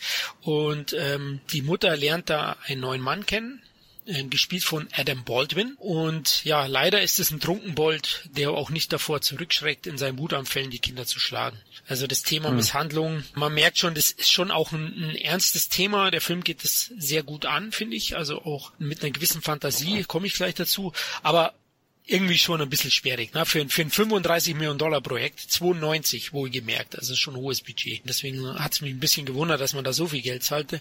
Und hm. ähm, ja klar, die beiden Jungs, die flüchten sich so ein bisschen in eine Fantasiewelt, um ja die, dieser häuslichen Gewalt zu entkommen, weil die Mutter allein kann praktisch auch irgendwie die Miete nicht zahlen und ähm, es kommt immer wieder mal zum Eklat, auch wo ein Junge dann ins Krankenhaus muss, der jüngere Sohn. Äh, sie sind dann erstmal verlässt, aber kriegt halt mit, die Rechnung kann sie nicht mehr zahlen. Der Mann sagt natürlich, er trinkt nicht mehr, wie es halt immer ist, und dann nimmt sie ihn wieder auf, dann gibt's wieder äh, eine Misshandlung. Also es geht so ein bisschen hin und her. Und mhm die beiden sind Seifenkisten-Fans, denn Radio Flyer ist eine Seifenkiste. Und sie sind sehr unglücklich mit der Situation und machen ihrer Mutter gar keinen Vorwurf. Sie sagen halt, ähm, ja, Mama will nur das Beste. Wir sagen ihr am besten gar nichts von den Misshandlungen, wenn sie nicht da ist. Aber zur gleichen Zeit wollen sie halt mit einer Seifenkiste fliehen, indem sie sie in ein Flugzeug umbauen um an einen besseren Ort zu kommen. Ne? Das ist die Story. Weil ich gesagt habe, ambitioniert ist das Projekt. Das hört sich ja schon sehr ambitioniert an. Der Film ist auch sehr gut gelungen, geht auch so. Klingt ein bisschen sperrig. Ja, genau, wie ich gesagt habe, sperrig und ja. so ein bisschen in Richtung E.T. so ein bisschen auch, der ja auch auch sehr berührt. Der Film berührt auch sehr und bewegt mit zwei Kindern mhm. eben in der Hauptrolle auch. Aber es ist ja so, Dick Donner hat den Film ja gar nicht ursprünglich äh, auf dem Radar gehabt, sondern er hat die Regie kurzfristig übernommen, weil der eigentliche Drehbuchautor und Regisseur David Mikey Evans geschasst wurde, genau von Warner, und da hat Richard Donner die Regie übernommen. Kreditiert ist mittlerweile bei MBD beide, Damals ah. ähm, war nur Donner kreditiert, auch auf den DVD-Hüllen und so. Das äh, hat Warner dann so gemacht, weil er eben, du hast ja erwähnt, schon durch Lifo Web einen Namen hatte. Und da hat man das mhm. dann schon eingebaut.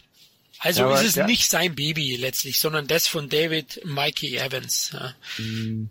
Und ist natürlich ein bisschen tragisch, weil der wollte den ganzen Film wesentlich fantasievoller gestalten. Der wollte da Zombies einbauen und einen Wurmmann und so solche Geschichten. Vielleicht hätte es dem Einspielergebnis geholfen. Im, Im, Nachhinein vielleicht, ja. Man, man wollte es geerdeter, was ich an dem Film aber auch sehr gut finde, weil er diese Fantasieelemente äh, nur andeutet. Ja? Also die beiden mhm. Jungs, die flüchten sich halt dann auch immer, wollen dann so zum Beispiel in einer Szene einen Zaubertrank äh, entwickeln, der sie fernhält von den Gewaltattacken des Stiefvaters. Ähm, mhm. Ist eine ganz witzige Szene, weil da tun sie dann Krötenaugen und alles zusammen mixen und ähm, mhm. ja, natürlich läuft die Suppe über oder besser gesagt der Kochtopf explodiert und dann äh, ist die ganze Küche voll und die haben wieder Angst, dass der Stiefvater dann ausflippt. Also mich hat der Film doch wir haben gestern erst angeschaut, recht bewegt. Also der hat mir wirklich gut gefallen. Hat leise Momente, erinnert mich immer wieder an Stand By Me. Das hängt zum oh. einen, der Film wird vom Anfang an von einem Erzähler erzählt. Also man sieht in der ersten Szene an den einen der beiden Jungs, den älteren, wie er erwachsen ist und an einem Flughafen seinen beiden Söhnen die Geschichte erzählt. Na, also wenn man Stand By Me kennt, so ein bisschen in die Richtung geht es. Den spielt übrigens Tom Hanks. Und der erzählt seinen beiden Söhnen dann die Geschichte von sich und seinem Bruder praktisch. Und ähm, hat tolle Bilder auch, hat dieses 60er Jahre Atmosphäre eben, das ist auch so eine Sache, die an Stand By Me erinnert. Der geht halt ans Herz und manchmal ist es wie ein Schlag in die Magengruben. Bei den beiden Jungs geht's halt wirklich nicht so gut und der Stiefvater ist wirklich ein Riesenarschloch ähm, und die flüchten sich halt und ähm, man könnte auch das Ende ich will nicht zu viel spoilern, ich versuche es jetzt. Ich würde sagen, verrat, verrat's mal nicht, weil das ist so ein Film, den müssten wir erstmal neu entdecken. Ja, genau, da hast du recht. Das Ende kann man aber in zwei Richtungen deuten. Ne? So möchte ich es mal sagen. Ja, ich möchte ihn euch, liebe Hörer und euch beiden, unbedingt ans Herz legen. Ist wirklich so eine kleine Perle, die okay. keiner kennt, aber also hm. man muss sich darauf einlassen können. Ne? Das ist kein Film jetzt für gute Laune oder so. Aber ähm, die zwei Jungs, gespielt von Elijah Wood und Ui. Name-Dropping, ja? Elijah Wood. Elijah Wood spielt den großen Bruder, ja, genau. War und da. den kleinen spielt Joseph Marcello. Ich weiß nicht, ob der danach noch groß eine Rolle hatte. Ich glaube nicht, aber der spielt auch großartig. Die Mutter ist Lorraine Branco. Die spielte bei Goodfellas. Die Frau. Die Branco von, aus Sopranos. Ja, oder Sopranos, genau. Dann ja. John Hart. Der spielt, glaube ich, bei Kevin allein zu Hause, dem Vater. Der Vater, ja. Ja, genau, also. Genau, spielt auch bei den neuen Asylum-Filmen mit, ja.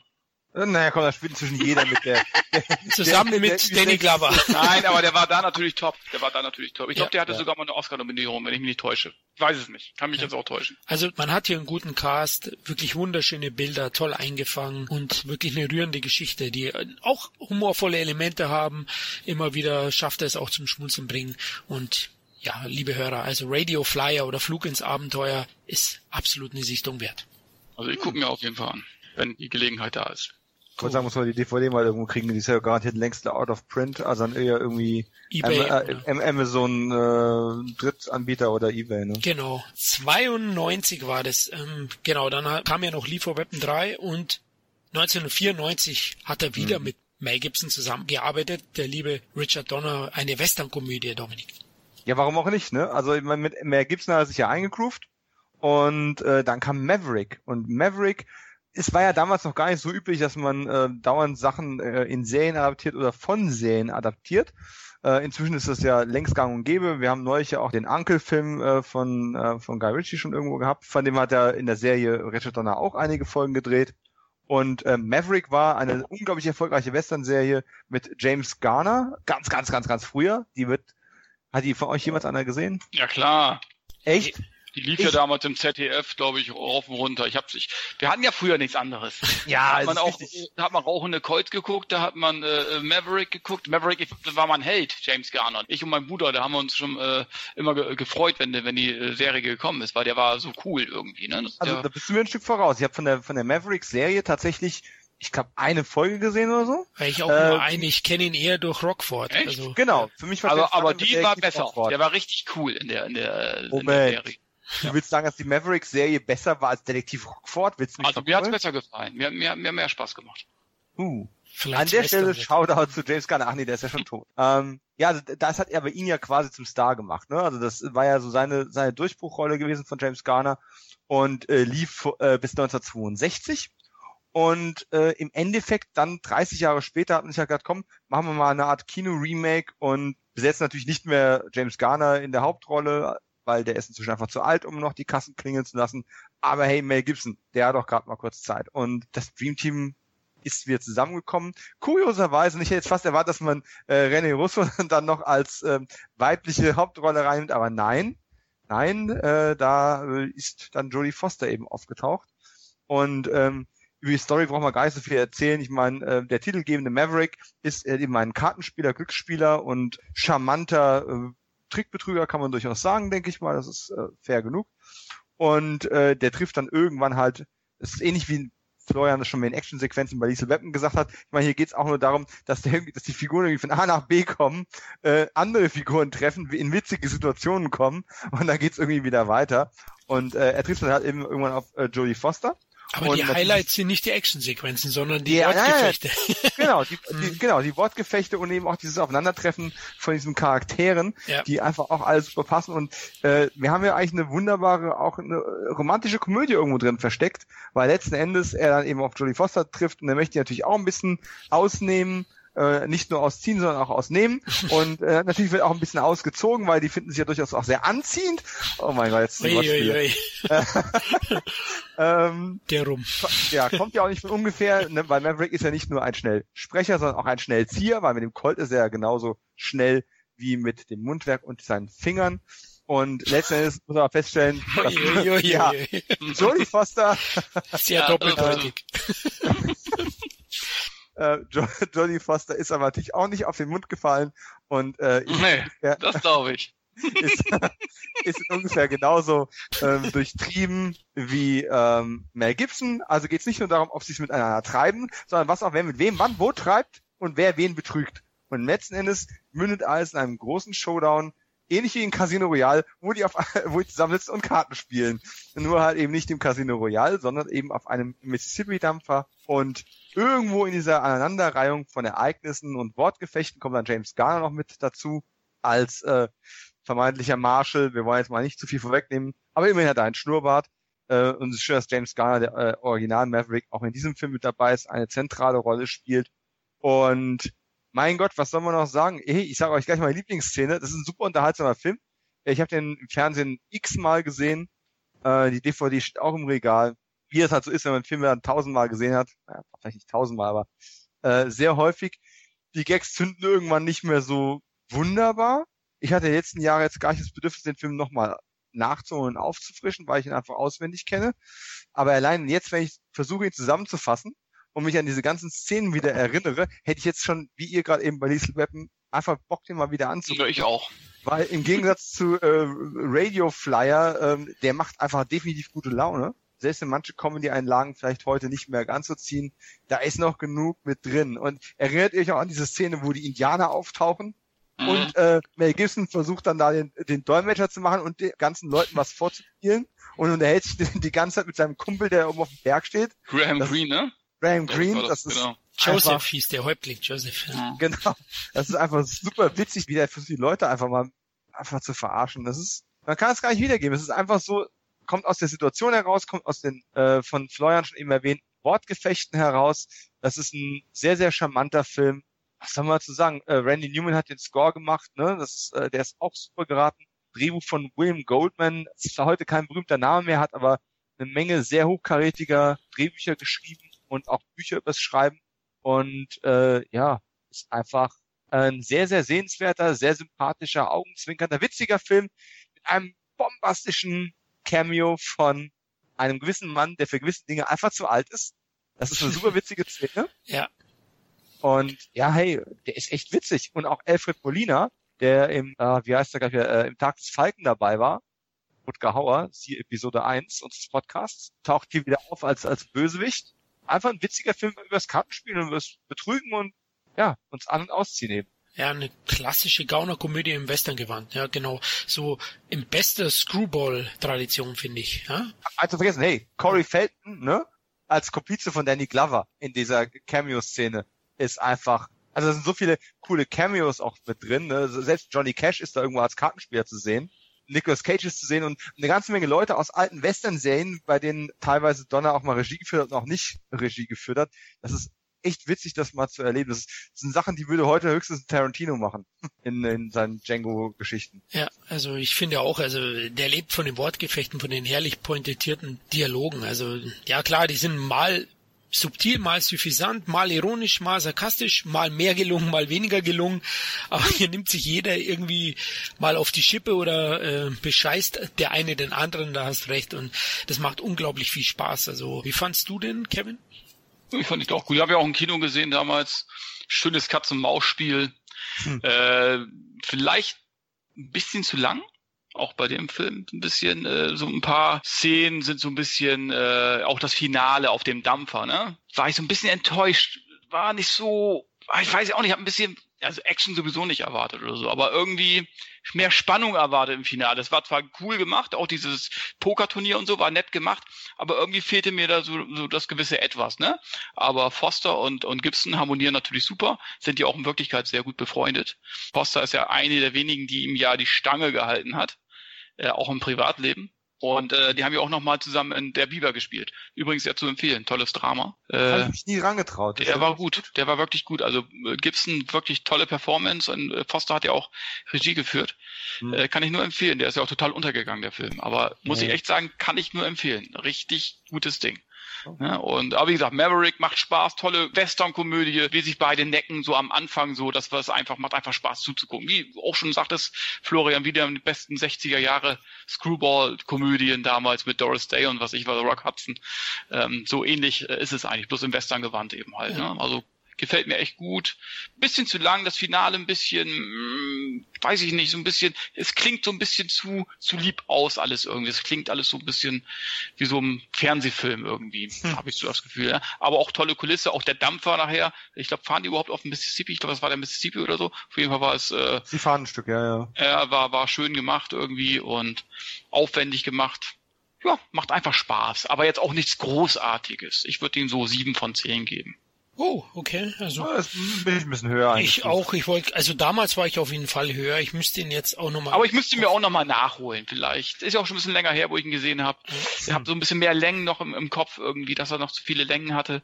Aber es kann natürlich, wenn ich jetzt nochmal angucke, kann sich das ja auch nochmal ein bisschen steigern. Also der Cast ist bei mir auch schon noch ein Blick her. Ja. Also der Cast ist klasse und Jodie Foster hat das schon ein bisschen überrascht, weil in so einer Rolle hatte ja, ich sie, glaube ich, zu der Zeit noch nicht davor gesehen. Hat der Schweigender Lämmer und so gemacht. Ja. Ja, ich mag die auch und die, die harmoniert auch super und du hast mhm. es ja schon erwähnt, mit Gibson zusammen verbindet sie auch eine private Freundschaft.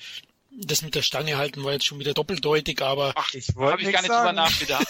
aber ist nicht so, ist nicht so. Nein. Jodie Foster. Weiß ich nicht, glaube nicht. Nein. Glauben wir. wir wissen es nicht. Ich meine, sag mal so, die kennt sich ja schon äh, 25 Jahre oder so oder länger. Ich mhm. meine, äh, mhm. wir wissen alle, was da so alles passieren kann in Hollywood. Das da, stimmt. Äh, sprechen auch nicht alle drüber wahrscheinlich. Aber Jodie ne? Foster ist ja eigentlich offiziell mehr dem ja, weiblichen ja, Geschöpfen äh, zugeneigt. Das, das, das, das sag ich ja, das schützt einen ja nicht vor Erfahrungen, die man vielleicht machen möchte. Wenn einer ganz besonders nett ist. Ist das ein, ein, eine Beichte von dir persönlich? Nein. Nein, das nicht. Aber ich kann mir ja gut vor, es muss ja nicht immer so gewesen sein, dass sie nur Frauen bevorzugt hat. Und da sie sich ja schon recht, relativ lange kennen, kann das ja schon sein, dass sie sich auch mal in schweren Zeiten äh, auch mal aneinander gekuschelt haben. Aber es ist ja. nur eine Vermutung. Es ist ganz einfach wirklich. Also ich, ich eine, eine richtig feste Freundschaft zwischen Mann und Frau kann ich mir immer sehr schwer vorstellen, ohne dass es dabei zur Sache geht. Spannend. Das, gibt, das gibt's, das gibt's. Gibt's Doch, wirklich? Also ja. ist mir nie passiert oder selten. Es lag wohl an dir. Ja, und von daher, aber es kann ja gerne sein, es ist ja auch gut so, es ist ja auch, ist ja auch völlig in Ordnung. Ich finde es auf jeden Fall gut, dass die, weiß nicht, bei welchen Verleihung das war, äh, wo sie ihn irgendwie erwähnt hatte, da war ja irgendwie im Zuschauerraum und sie hat einen Preis bekommen und hat ihn dann erwähnt und er war auch in dem Zuschauerraum. Mhm. Ich weiß nicht mehr, was für eine Verleihung das war, fand ich eine super tolle äh, Geste von ihr, dass sie ihm da äh, auch genannt hatte. Und das ist, zeigt wirklich wahre Größe und wahre Freundschaft, was in Hollywood ja auch nicht unbedingt gang und gäbe ist, weil wenn einer Scheiße baut, dann wenden sich auch ganz viele sogenannte ja. Freunde auch ganz schnell ab. Ja. Also von daher. Man sieht auch, glaube ich, dass ja. Mel Gibson schon zwei Gesichter hat, weil auch Robert ja. Downey Jr. hat sich sehr für ihn eingesetzt. Ähm, wie Gibson für ihn damals, wo er genau. geächtet war. Mit Air Amerika und so hat er ja auch eine Rolle bekommen, äh, mhm. der Downey Jr. Singing und äh, Detective äh, auch, ja genau. Genau. Mhm. Also Mel Gibson mag sicherlich kein Engel sein. Nein, ich weiß nicht. natürlich nicht. Aber es, äh, man erkennt eben halt auch die Freunde, wenn die eben halt nur zu schlechten Zeiten auch eben zu denen halten. Und gerade in Hollywood ist es beeindruckend, weil da eben halt ganz schnell auch mhm. die Leute dahin gehen, wo die Fahne hinweht. Ja. Also Also unbestreitbar. Mel Gibson ist natürlich schon eine gespaltene Persönlichkeit ja. und äh, er hat sich auch vieles selbst zuzuschreiben, ne, mit seinen ja, Äußerungen und seinen. Ähm, das können wir nicht gutheißen hier, aber wie gesagt, es gibt immer zwei Blickwinkel und und ich sage auch immer, die Wahrheit liegt wahrscheinlich in der Mitte. Man bekommt ja nur Extremitäten mit. Ja, ja genau. Ja wir sind ja gar nicht dabei. Wir wissen ja nicht, wie es ist. Und wenn einer zum Beispiel alkoholkrank ist, und ist er ja gewesen, ich glaube, der ist davon weg, dann äh, neigt eben halt ein Mensch auch dazu, Dinge zu tun, die nicht gut sind. Und dann müssen eben halt Freunde, sind eben halt Freunde dafür da, denjenigen zu helfen. Hm. Dass sowas nicht wieder passiert. Und auch von so einer Sucht wegzukommen und so weiter.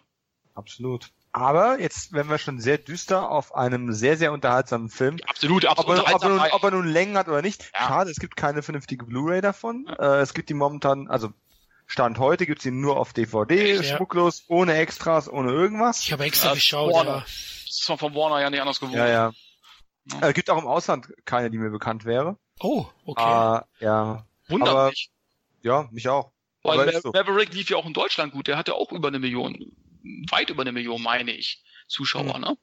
Keine Ahnung, aber es ist halt, äh, manchmal ist es so. Vielleicht kommt da irgendwann noch mal was, ne, zum, keine Ahnung, 100. Geburtstag, wer weiß.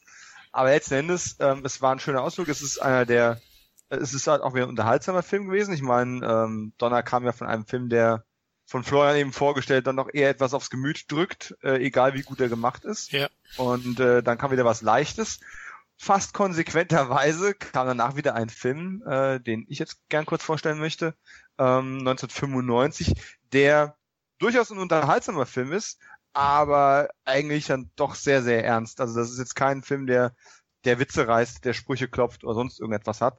Und die Rede ist natürlich von Assassins the Killer ähm, mit äh, Sylvester Stallone und Antonio Banderas. Und äh, ich mag ja den Banderas der, der Mit-90er unglaublich gern. Also in dieser Zeit, wo er dann Assassins und äh, Zorro und äh, Desperado ähm, gedreht hat mit äh, Robert Rodriguez. Das waren alles sehr, sehr unterhaltsame, sehr, sehr gute Filme und er war ja da richtig der Feuer. Ich habe den Film gerade die Tage nochmal wieder gesehen und es ist unglaublich lange her, dass ich den gesehen habe. Aber Assassin's the Killer Mitte der 90er rausgekommen, ist, wie der Titel schon nahelegt, ein Film über Profikiller und äh, soweit ich weiß, quasi der einzige Actionfilm, der fast nur mit einer kleinen Ausnahme aus Schießereien besteht, die mit Schalldämpfern durchgeführt werden. Dieser ganze Film ist nur ein Plop, Plop, Plop, Plop, Plop die ganze Zeit. Und ähm, das von vorne bis hinten fast ausschließlich konsequent durchgehalten. Einzige Ausnahme, ich habe es gerade erstmal nochmal geguckt, sind äh, die Polizisten bei der ersten Schießerei auf dem Friedhof am Anfang. Die haben noch äh, normale Waffen ohne Schalldämpfer. Das wäre auch blöd gewesen. Äh, ja, um was geht's? Sylvester Stallone ist ein Auftragkiller, ähm, der gerade erst einen Kollegen umbringen musste, der noch ein bisschen traumatisiert davon ist, dass er ähm, vor 15 Jahren seinen besten Freund erschießen musste. Und ähm, Zu er Recht, ist der Beste. ja, na, na, ja, mein Gott, das muss eine Freundschaft auch mal aushalten können, ne? äh, das ist echt wahr. Das, also bitte sehr, was, was ist denn so eine Kugel unter Freunden? Ähm, aber er leidet ein bisschen darunter, er ist trotzdem die unangefochtene Nummer eins im Business und ähm, kommuniziert mit seinem Auftraggeber nur über irgendwelche anonymen Chats und bekommt dann quasi den Auftrag, einen Mafia-Boss auszuschalten. Und als er das dann versucht, auf dem Friedhof, den ich eben angesprochen habe, kommt ihm dann eben ein zweiter Auftragskiller in die Quere, gespielt von Antonio Banderas, der nichts lieber möchte, als selbst die Numero Uno zu werden. Und äh, um das eben zu vollführen, versucht er ihm erstmal ähm, Aufträge zu klauen. Und äh, später wird dann ganz schnell klar in dem, in dem Profikiller Katz-und-Maus-Spiel, dass man eben am einfachsten die Nummer eins wird, wenn man die ehemalige Nummer eins, naja, tötet. Und ähm, beide sind natürlich auf dieselbe Frau scharf, äh, nicht aus sexuellen Gründen, sondern schlicht und ergreifend, weil sie eine neue Zielperson ist, Julianne Moore an der Stelle als, was soll das sein, eine Hackerin, was auch immer, versucht halt Informationen äh, zu verkaufen und auf einmal sind dann eben Profikiller hinterher. Und über die Story braucht man gar nicht so viel zu reden. Die Actionsequenzen sind's, die wirklich gut gemacht sind, auch wenn sie gar nicht so spektakulär aussehen. Aber es ist eine unglaublich clevere Dramaturgie dahinter. Und äh, wir haben schon mal erwähnt, oder ich habe schon mal erwähnt, diese Autofahr-Szenen, die äh, übrigens bei Maverick, es war tatsächlich eine Kutsche mit drin, ne? Äh, wo die Charaktere aufeinandertreffen und wichtige Dinge austauschen und nicht nur Exposition haben. Und es gibt eine ganz tolle Szene in Assassins, wenn eben äh, die beiden haben sich noch nie so richtig gesehen. Ähm, Stallone hat Banderas schon mal einen guten Blick äh, drauf verhaschen können. Banderas ähm, Stallone aber nur von hinten aus der Ferne. und äh, er weiß genau, dass Banderas die Stadt verlassen muss. Also klaut Stallone dann mal eben äh, ein Taxi und wartet auf den richtigen Spruch und auf den richtigen Ruf, auf die richtige Fahrtstrecke. Es muss jemand ganz dringend zum Flughafen und den sammelt er dann ein und das ist dann Banderas und äh, Banderas checkt erstmal nicht und daraus entwickelt sich eigentlich auch ein sehr, sehr schönes Taktieren und das ist eigentlich für den ganzen Film stilprägend. Du brauchst nicht zwei Minuten eine Schießerei. Wenn die kommen, sind die gut gemacht. Aber auch dazwischen ist es eigentlich immer so ein Austaktieren. Was denkst du gerade? Was machst du gerade?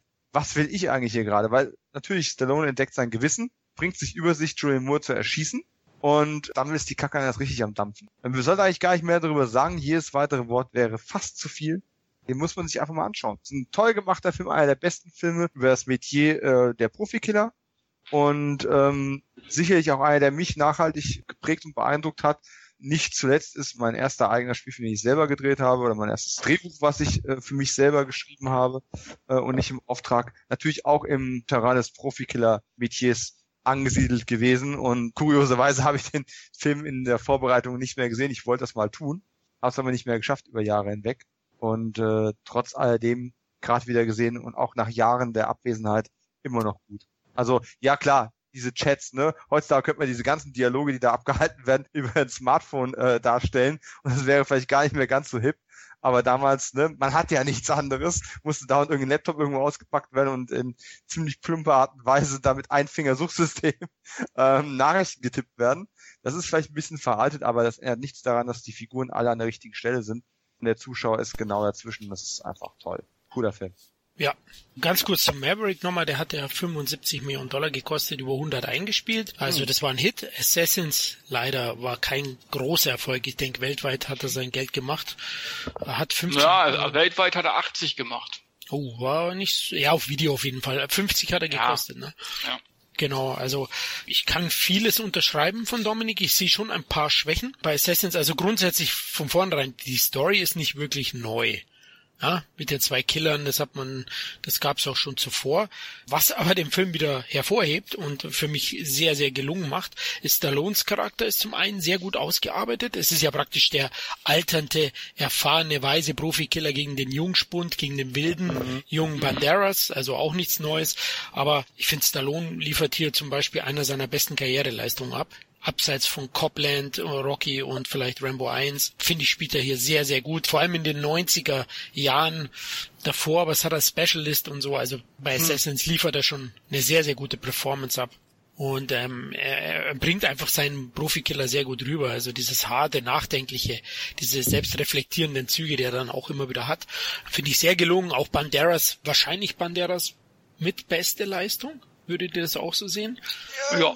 Aus, aus heutiger Sicht ist es, ist es hart am Overacting. Also er, er will es temperamentvoll halten, aber das temperamentvoll ist manchmal hart an der Grenze. Aber es ist trotzdem eine sehr, sehr energiegeladene, eine sehr, sehr dynamische ähm, Präsenz, die er da an den Tag legt. Und ist damit auch ein toller Kontrast zu ähm, Stallone. Es war ja quasi war es der erste Film, wo Stallone tatsächlich so ein bisschen angefangen hat, ähm, so den älteren Part auch zu spielen? Ich glaube schon. Bis dato war er immer noch. Jetzt eine Brille, er setzt sich ne? dann auch eine Brille auf. Ne? Genau, im also. Chat immer, weil, weil er sonst nicht mehr gescheit lesen kann und bla bla. Also ich glaube, es war schon so die erste Rolle, wo er angefangen hat, so ein bisschen auf äh, altersgerechtere Rollen auch äh, hinzuarbeiten während Banderas eben voll auf Feuer ist und äh, irgendwie soll auch 30 Jahre in dem Film alt sein. Ich weiß gar nicht, wie alt er in Wirklichkeit war. Das sollte schon ein bisschen rüberkommen. Ja, du hast recht, aber Kontrast zu Stallone passt gut, auch wenn er natürlich manchmal wirkt er fast wie der Joker.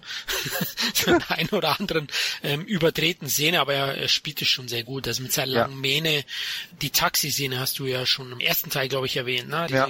immer wiederkehrenden Elemente bei Donnerfilmen finde ich auch eine der stärksten Szenen. Julian Moore, muss ich ganz ehrlich sagen, ist mir jetzt nicht so groß aufgefallen im Film.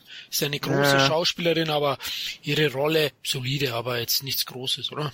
sie sollte also ein bisschen ein überdrehtes, menschenscheues Wesen sein. Das hätte man noch vielleicht noch ein bisschen besser ausbauen können. Oder eben Julian Moore war vielleicht doch nicht das ideale Casting dazu gewesen. Weil jetzt Endes, man etabliert so viele Dinge, wie dass sie am Sozialleben nicht wirklich teilnimmt. Ihre, ihr einziger Freund, Bezugspunkt ist eine Katze.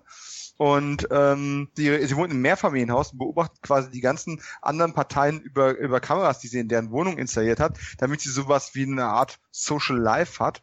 Aber im Endeffekt wird dann später nicht mehr wirklich viel daraus gemacht, außer einen netten ähm, Wortaustausch mit, mit Stallone, der ja Menschen jetzt auch nur daher kennt, dass er sie umbringt. Ne? Also primär zumindest. Andere Sozialkontakte hat Stallone in diesem Film nicht.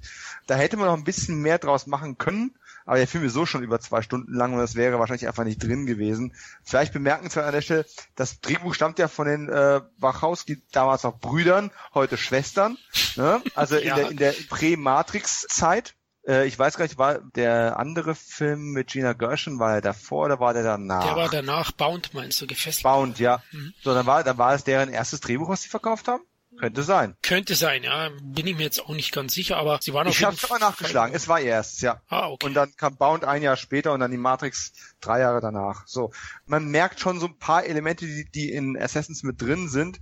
Ähm, letzten Endes, du hast ja schon gesagt, diese Thematik äh, Lehrmeister gegen Schüler haben wir jetzt hier nicht ganz, aber trotzdem alt gegen jung haben wir auf jeden Fall. Das ist ja keine Kopie von äh, The Mechanic mit Charles Bronson. Nein, wir reden nicht von dem Stason-Film. ähm, sondern von den 70er Jahre Original. Aber man hat halt diese, diese Computertechnologie, ähm, soziale Befremdlichkeit und solche Sachen hat man da mit drin. Das sind halt so Themen, die halt auch so Wachowski typisch sind für diese Zeit. Ich finde, der ist auch von Donner sehr altmodisch inszeniert. Der wirkt teilweise wie ein 70er Jahre Thriller. Ähm, ja. Gefällt mir auch sehr gut, wobei ich sagen muss, er hat so hinten raus so ein paar Längen, ja. Also vielleicht zehn Minuten kürzer. Wie siehst du es, Kevin? Ja, zehn Minuten weniger hätten jetzt auch nicht geschadet. Obwohl ich den Film sehr mag, aber ich finde sogar die ersten Dreiviertelstunde besser als den Rest.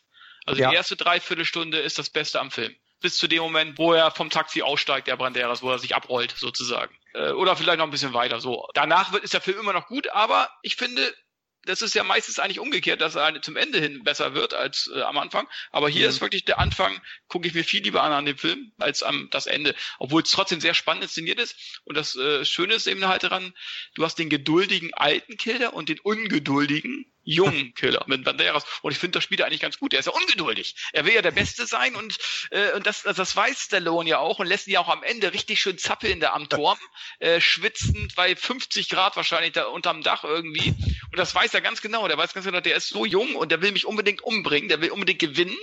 Den lasse ich zappeln. Ne? Mhm. So, und ähm, das ist auch so das Schöne an in diesem Film eben halt. Also selbst wenn er ein bisschen zu lang geraten ist, ist er trotzdem bis zum Ende hin spannend, hat sogar noch eine überraschende, in Anführungsstrichen, überraschende mhm. Auflösung. Ja, und Julian Moore hat mich jetzt auch nicht gestört. Ich glaub, mehr gab die Rolle vielleicht auch nicht her. Klar, äh, sie hat so ein bisschen äh, Kontaktprobleme mit anderen Menschen, aber gut, wie weit willst du das ausführen in einem Killerfilm? Also okay, von daher ich ah. mag sie sowieso sehr gerne. Okay, aber man hätte das auch nicht jemand anders für die Rolle nehmen können. Aber ich fand sie jetzt auch nicht verkehrt. Also ich fand auch schön, dass er dann gesagt hat, pass mal auf, äh, wollen wir zusammenarbeiten? Ich war sowieso mein letzter Job, was er ja vorher auch schon gesagt hat. Und dann sagt er, sieht er die Summe und dann sagt er, okay, den nehme ich noch mit. So, ja. äh, also er kriegt den Hals auch nicht wirklich voll, äh, ja. Stallone, ne? Und äh, ich mag diesen Film einfach. Also für mich aber auch schauspielerisch mit die beste Rolle. Und ich bin auch der Meinung, dass es so äh, die erste Altersrolle in Anführungsstrichen von Stallone war, weil vorher hat er ja noch so Specialist, Judge Dredd, mhm. das waren ja alles ja. körperbetonte Rollen irgendwie und äh, von daher äh, ja und es stand ihm auch recht gut und ich mochte eben halt diese Chemie zwischen den beiden auch sehr gut, Banderas und Stallone.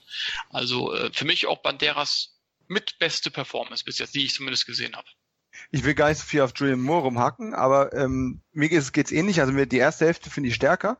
Ähm, ich gehe aber tatsächlich bis zum Mittelpunkt, kurz nachdem quasi Banderas die ganzen äh, Interpol-Leute und die, mhm. die, diese Holländer alle erschossen hat und dann quasi Stallone mit Julian Moore auf der Flucht ist. Das ist so der, der Mittelpunkt des Films und auch da verschieben sich die Dynamik ein bisschen und die Dynamik Banderas und Stallone war einfach wesentlich besser als ab dem Zeitpunkt, wo ein Dreigestirn daraus äh, gemacht worden ist, weil zwischen Moore und Stallone, da war weder was Sexuelles, noch war das eine Abneigung, war auch sonst nichts. Man, man hat so das Gefühl, sie ist einfach nur zufälligerweise gerade die Zielperson, die er verschont. Es war einfach gerade der richtige Tag, dass sie diejenige war, die, die er nicht erschießt und mit der er dann weitermacht. Also nichts gegen Frau Moore, aber ich glaube, das war einfach an der Stelle ein bisschen miscastet. Man hätte das vielleicht mit einer anderen Besetzung ein bisschen besser lösen können. Ähm, weil danach wird der Film auch strukturell ein bisschen holpriger, weil man immer wieder dann Tempo aufbaut, Tempo rausnimmt, Tempo aufbaut, Tempo rausnimmt. Und das ist irgendwie so ein bisschen, na, nicht ganz perfekt, aber es ist insgesamt einfach ein, äh, ein extrem gut aufgezogener, spannend gemachter Film. Also ich möchte da eigentlich auch nichts dran, dran missen. So auch diese erste Szene, wenn er mit Muse Watson, dem, dem Killer aus, ich weiß nicht, was du letzten Sommer getan hast, ne, äh, da in den Sumpf geht, um seinen, um seinen Kollegen da zu entsorgen. Mhm. Sind so viel, sind so viele tolle Momente mit drin. Ich weiß, ich weiß gar nicht, was man da, was man da jetzt rausnehmen sollte. Auch wenn es gegen Ende sich ein bisschen zieht, was ja witzigerweise irgendwie hm, sogar die Story reflektiert, wie du schon so schön gesagt hast, äh, wie Stallone ähm, Banderas da quasi im, im Glockenturm gefühlt eine Viertelstunde Filmzeit sitzen lässt, ist schon, äh, ich habe schon mitgeschwitzt. Also es, aber Stallone hat nicht einmal sein Shirt ausgezogen. Ist mir mal aufgefallen. Also nicht nur, dass er mit der Brille rumhantiert und sowas, ähm, man hätte so easy irgendwo eine Rolle, ein, eine Szene einbauen können, oder kommt er einmal aus der Dusche kurz raus? Im Hotelzimmer und sie sieht ihn und oh, schmachtet so dahin. Also ja, das hat man ja alles nicht gemacht. Das hat man ja alles nee, nee, nee, er hat, er hatte ein schulterfreies Shirt an. So, oh. ich hab's wieder. Er hatte ein schulterfreies Shirt. Aber das war's auch. Also er, es sind keine Trainingsszenen, keine, ich muss mir, nehme mir mal bitte diese Schusswunde an meiner Schulter zu oder irgendwas. Man hat auf solche Sachen komplett verzichtet. Ähm, das ist schon ein interessanter Wendepunkt. Er, er trägt sogar Klamotten, die unglaublich auftragen und ziemlich spießig und piefig aussehen. Also es ist jetzt gar nicht so, er ist nicht mal so schick irgendwie, Stallone. Und das ist schon interessant, das mal so zu sehen. Und wenn er dann später Get Carter macht, geht er ja wieder ein bisschen einen anderen Weg stylisch. Das stimmt. Ja, ja Assassins ist wirklich gelungen. Also den wollen wir euch auch ans Herz legen. Kennt auch nicht jeder, ne? Also der ist sicher noch eine Sichtung wert. Er hatte in Deutschland auch nur 650.000. Oh, das war aber dann bei Specialisten Jahr zuvor war noch über eine Million. 1,2. Aber hey, James Woods hin oder her, aber Specialist ist einfach kacke. Also. Äh, ja, ich bin auch kein Fan von dem Film. Also ich finde, dass Stone und, und Stallone keine Chemie haben, muss ich ganz ehrlich sagen. Also fand ich, auch wenn sie sich privat super verstehen, fand ich im Film irgendwie kein so gutes Duo, muss ich ganz ehrlich sagen. Ich fand den okay, aber es ist einer der Stallone-Filme, den ich weniger gucke. Ja, also mit seiner Bombenbauerei. Nee, also war auch nicht so mein Ding. Also da ist Assassins auf jeden Fall besser, ja. Und einer der, ja, der stärksten 90er von Stallone auf jeden Fall, ja. Obwohl er hat schon ein paar gute, aber würde ich schon ähm, zu den besten Stallone-Filmen der 90er Jahre zählen das schlechtere Einspiel hat der Film auf jeden Fall nicht verdient. Also wenn wir jetzt gerade mal so nee, den Vorgänger nee, nee, von, wenn wir wieder auf Donner zurückkommen, ne, Maverick hat äh, um die 70 Millionen gekostet und hat um die 100 eingespielt, äh, allein in Amerika bei der Erstauswertung. Und das sah ja bei äh, den Killern dann nicht mehr so gut aus. Da lag er ja unter Budget. Ich sage, über die Zeit hat der Film sein Geld locker x-fach gemacht. Aber auch hier wartet er auf eine, auf eine schicke Blu-ray mal irgendwann. Ne? Das, hat, das hat wieder Warner. Das ist echt schade. Also ich, ich habe ihn ja auf Blu-ray, aber. Es gibt inzwischen eine Bluray, aber ja, da sind auch keine Specials drauf, oder? Nein, das ist nicht. Ich habe die, alte, ich hab noch die alte DVD. Ah, okay, nee, den hatte ich gar nicht zuvor. Habe ich den Kevin, glaube ich, gebeichtet, ähm, dass ich den peinlich. überhaupt nicht besessen habe. Ja, peinlich, stimmt. Als Stallone-Fan besonders, ja. Dann 97 hat sich Richard Donner mal wieder mit Mel Gibson zusammengetan, wie so oft in den 90ern, und hat Fletchers Visionen abgeliefert. Budget 75 Millionen Dollar, US-Einspiel habe ich mich mal schlau gemacht, 76 Millionen Dollar, also war zumindest erfolgreicher. Ich könnte mir denken, dass Warner da ein bisschen mehr sich auftat, zumal hier auch noch Julia Besetzung. Roberts mitspielt. Ja. ja. Genau, also uh. ähm, aber wenn man mal den Inhalt sich vor Augen führt, dann muss ich sagen, wären 100 Millionen schon das Höchstmaß wahrscheinlich. Also ähm, letztlich ist es ja ein Verschwörungsthriller. Mel Gibson spielt den Taxifahrer Jerry Fletcher. In New York arbeitet der und der hat halt abstruse Verschwörungstheorien. Ne? Also der fühlt sich ständig verfolgt, seine Wohnung äh, sichert er vor Überfällen, sogar den Kühlschrank tut er sichern, dass da nicht irgendwas hineingeratet. Und eines Tages äh, sitzt er im Taxi und erzählt einem Gast mal wieder einer seiner Geschichten und leider dem falschen Gast, denn seine Verschwörungsgeschichten sind scheinbar alle wahr, denn plötzlich wird er von allen möglichen Leuten gejagt, von CIA, FBI, Secret Service, Polizei und Killern. Ja, und hier kommt dann noch Alice Sutton dazu, die Anwältin, die ist gespielt von Julia Roberts und ähm, die flieht dann mit ihm letztlich oder will ihm helfen und flieht mit ihm von den ganzen Institutionen und Killern. Ja, das Drehbuch ist von einem sehr bekannten Mann, Brian hm. Helgeland. Mit dem hat ja Gibson zwei Jahre später, 1999, den sehr gelungenen Paycheck Payback. Genau, Payback inszeniert, genau. Und der hat wirklich ein gutes Skript abgeliefert, meiner Meinung nach. Das ist natürlich Gibson auf den Leib geschrieben. Also auch hier wieder kommt mit seinen Wahnvorstellungen sozusagen, da liefert er schon wieder das eine oder andere so Free Stooges an Line, finde ich. Also äh, da hm könnte der ein oder andere vielleicht leichtes Overacting erkennen.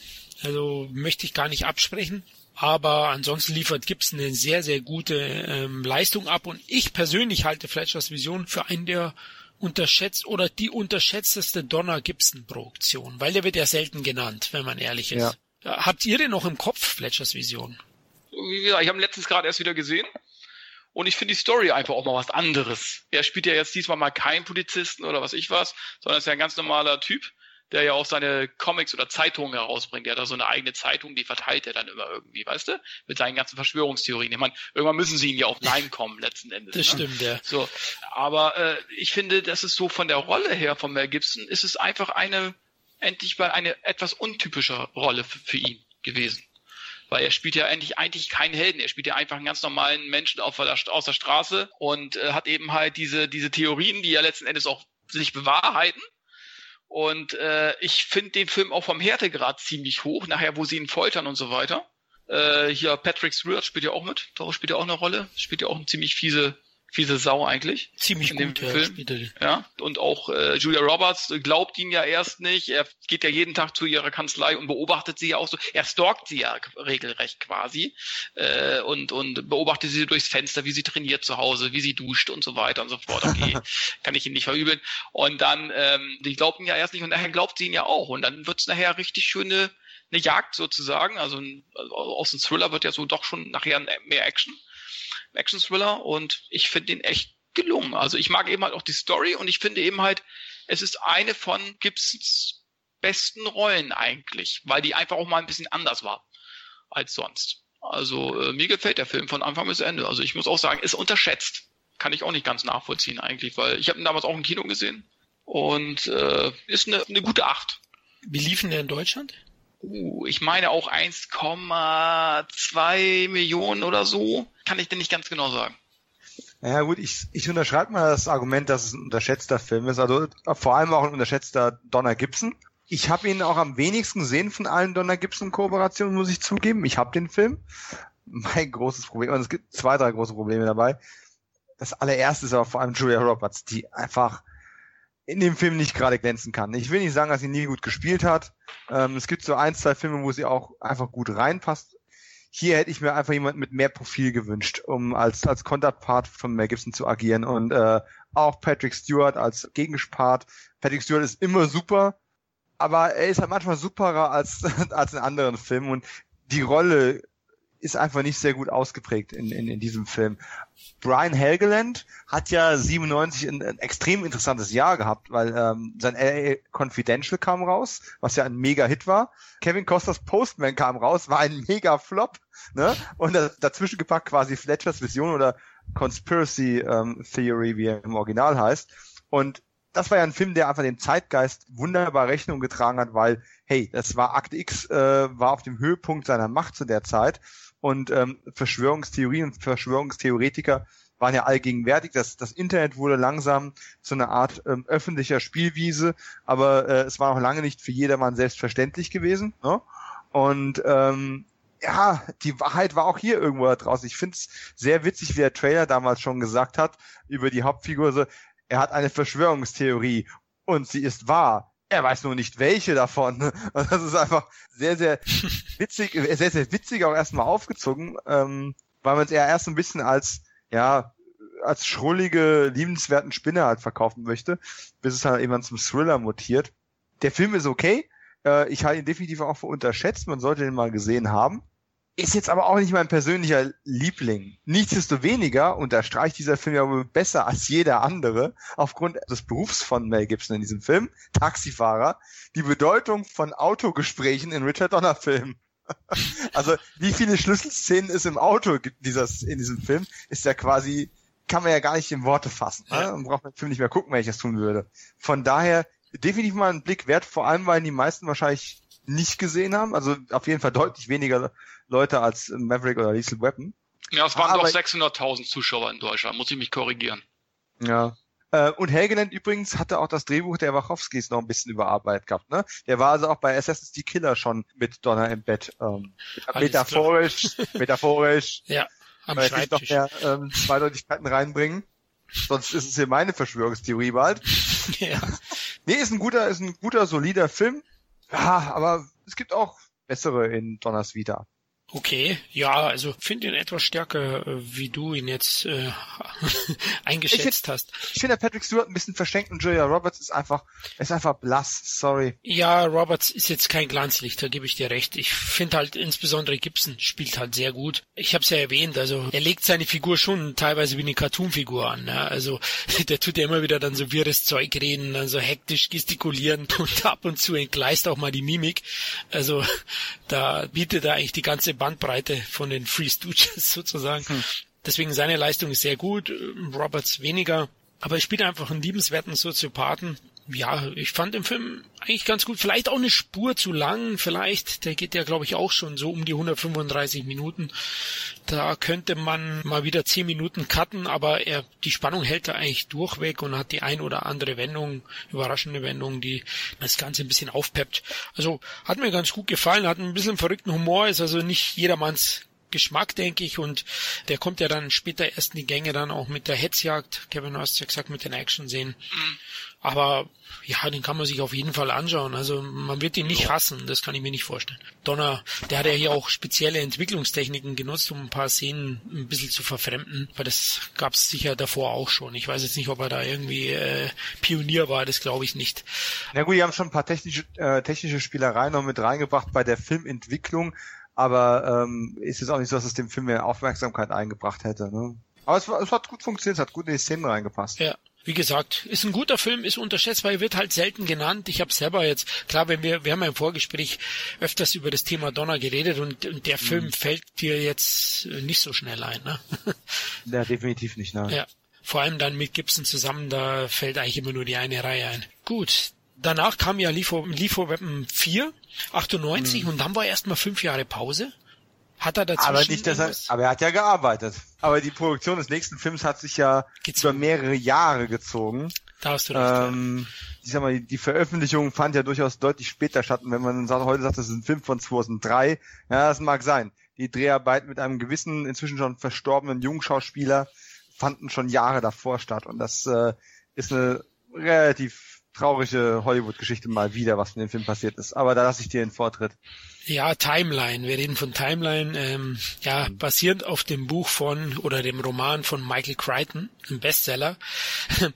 Du hast recht. Ich glaube, die Entstehungsgeschichte ist spannender als der Film an sich. Also ich kann jetzt schon vorwegnehmen, es ist vielleicht sogar Donners schwächster Film. Ob er da wirklich viel dafür kann, weil man kennt Crichton oder kannte ihn in Hollywood der war oft schwierig und hier scheint es besonders schwierig gewesen zu sein. Das Buch war ja ein Riesenbestseller. So hatte Donner natürlich schon auch das Problem, dass eine gewisse Erwartungshaltung von den, von den Buchfans da war. Die ist auch immer schwer eins zu eins umzusetzen und da waren sich auch viele enttäuscht. Das Budget war immens hoch. Ich habe mal zwei Zahlen gefunden. Einmal 80 Millionen Dollar. Es gibt aber auch Zahlen, die behaupten, er hätte über 100 gekostet. Hm. Also irgendwo die Wahrheit wird dazwischen liegen. Und als US-Einspiel mal gleich zur Einschätzung 19,4 Millionen. Also das ist wohl der größte Flop, den neben Radio Flyer Richard Donner verkraften musste der hat ihm, glaube ich, auch ziemlich wehgetan oder frustriert. Ich glaube schon, dass, dass das sowas war. Er ist ein sehr erfahrener Regisseur gewesen, wirklich ein ausgewiesener Experte und muss sich dann da so rumärgern. Mm. glaube, dass das schon. Vor allem, er war ja schon, er war ja schon Ende 60 oder Anfang 70 zu dem Zeitpunkt. Ja. Und dann muss man sich natürlich auch die Frage stellen, macht das Sinn? Will ich meine Zeit damit vertrödeln, mich über, über so einen Scheiß noch zu ärgern? Genau. Also. Ähm, schwierig.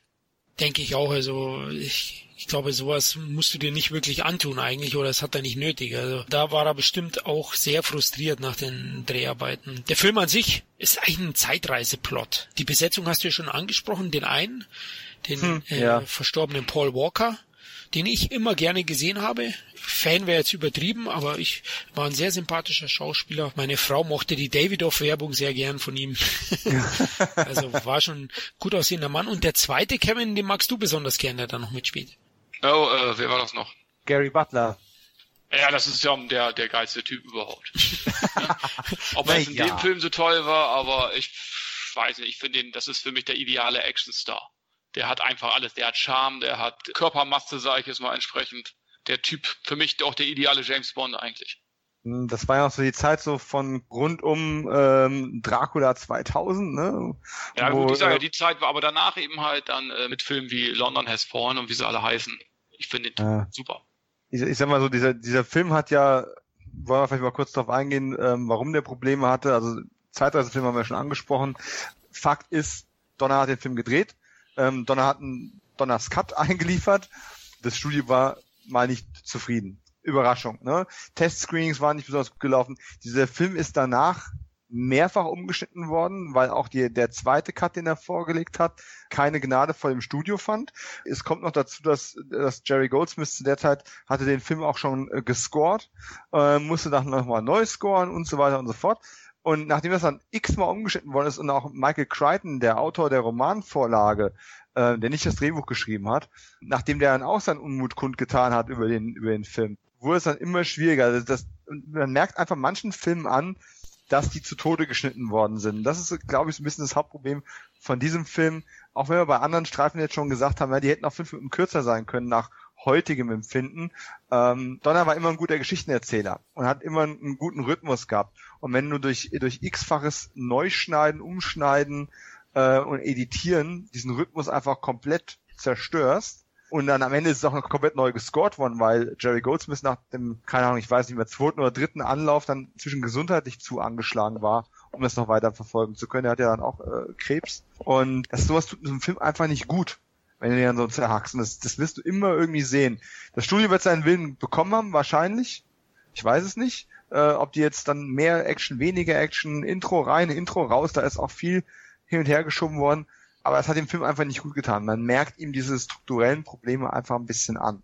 Dabei ist die Idee an sich eigentlich gar nicht so verkehrt. Ne? Aber der Film ist im Endeffekt eigentlich schon sogar noch schlechter, aber ich weiß gar nicht, das Einspiel nicht. Aber äh, Michael Crichton hat ja paar Jahre davor auch Kongo verkauft ist verfilmt worden, war auch nicht so ganz der Knaller, das Buch ist deutlich besser. Ähm, mit Jurassic Park hat es wunderbar funktioniert. Ja, und, und Timeline war jetzt wieder so ein, so ein Ding, wo es wieder Probleme gegeben hat. Ne? Dazwischen war auch der 13. Krieger, sind wir wieder bei Banderas, da gab es ja auch ordentlich Zoff am Set. Äh, auch vor allem wegen Crichton. Ich will nicht sagen, dass Crichton immer Schuld hatte, aber er hat halt immer in Stoffe, die er eigentlich weglizenziert hatte, interveniert. Und ja. wenn dann noch Studiointeressen dazukommen, dann wird's halt irgendwo blöd. Es kann immer nur eine künstlerische Vision geben. Die muss zwar hier und da mal Kompromisse finden, aber wenn zu viele reinreden, wird's einfach kacke.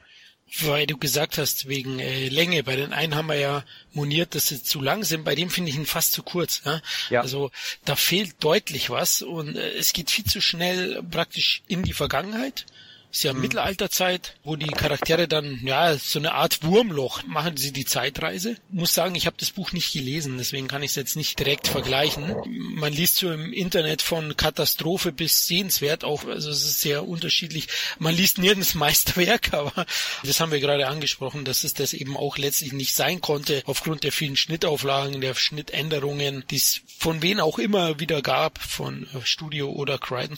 Crichton war, glaube ich, schon ein schwieriger wichtige Person, ne? Der hat was verkauft, aber mhm.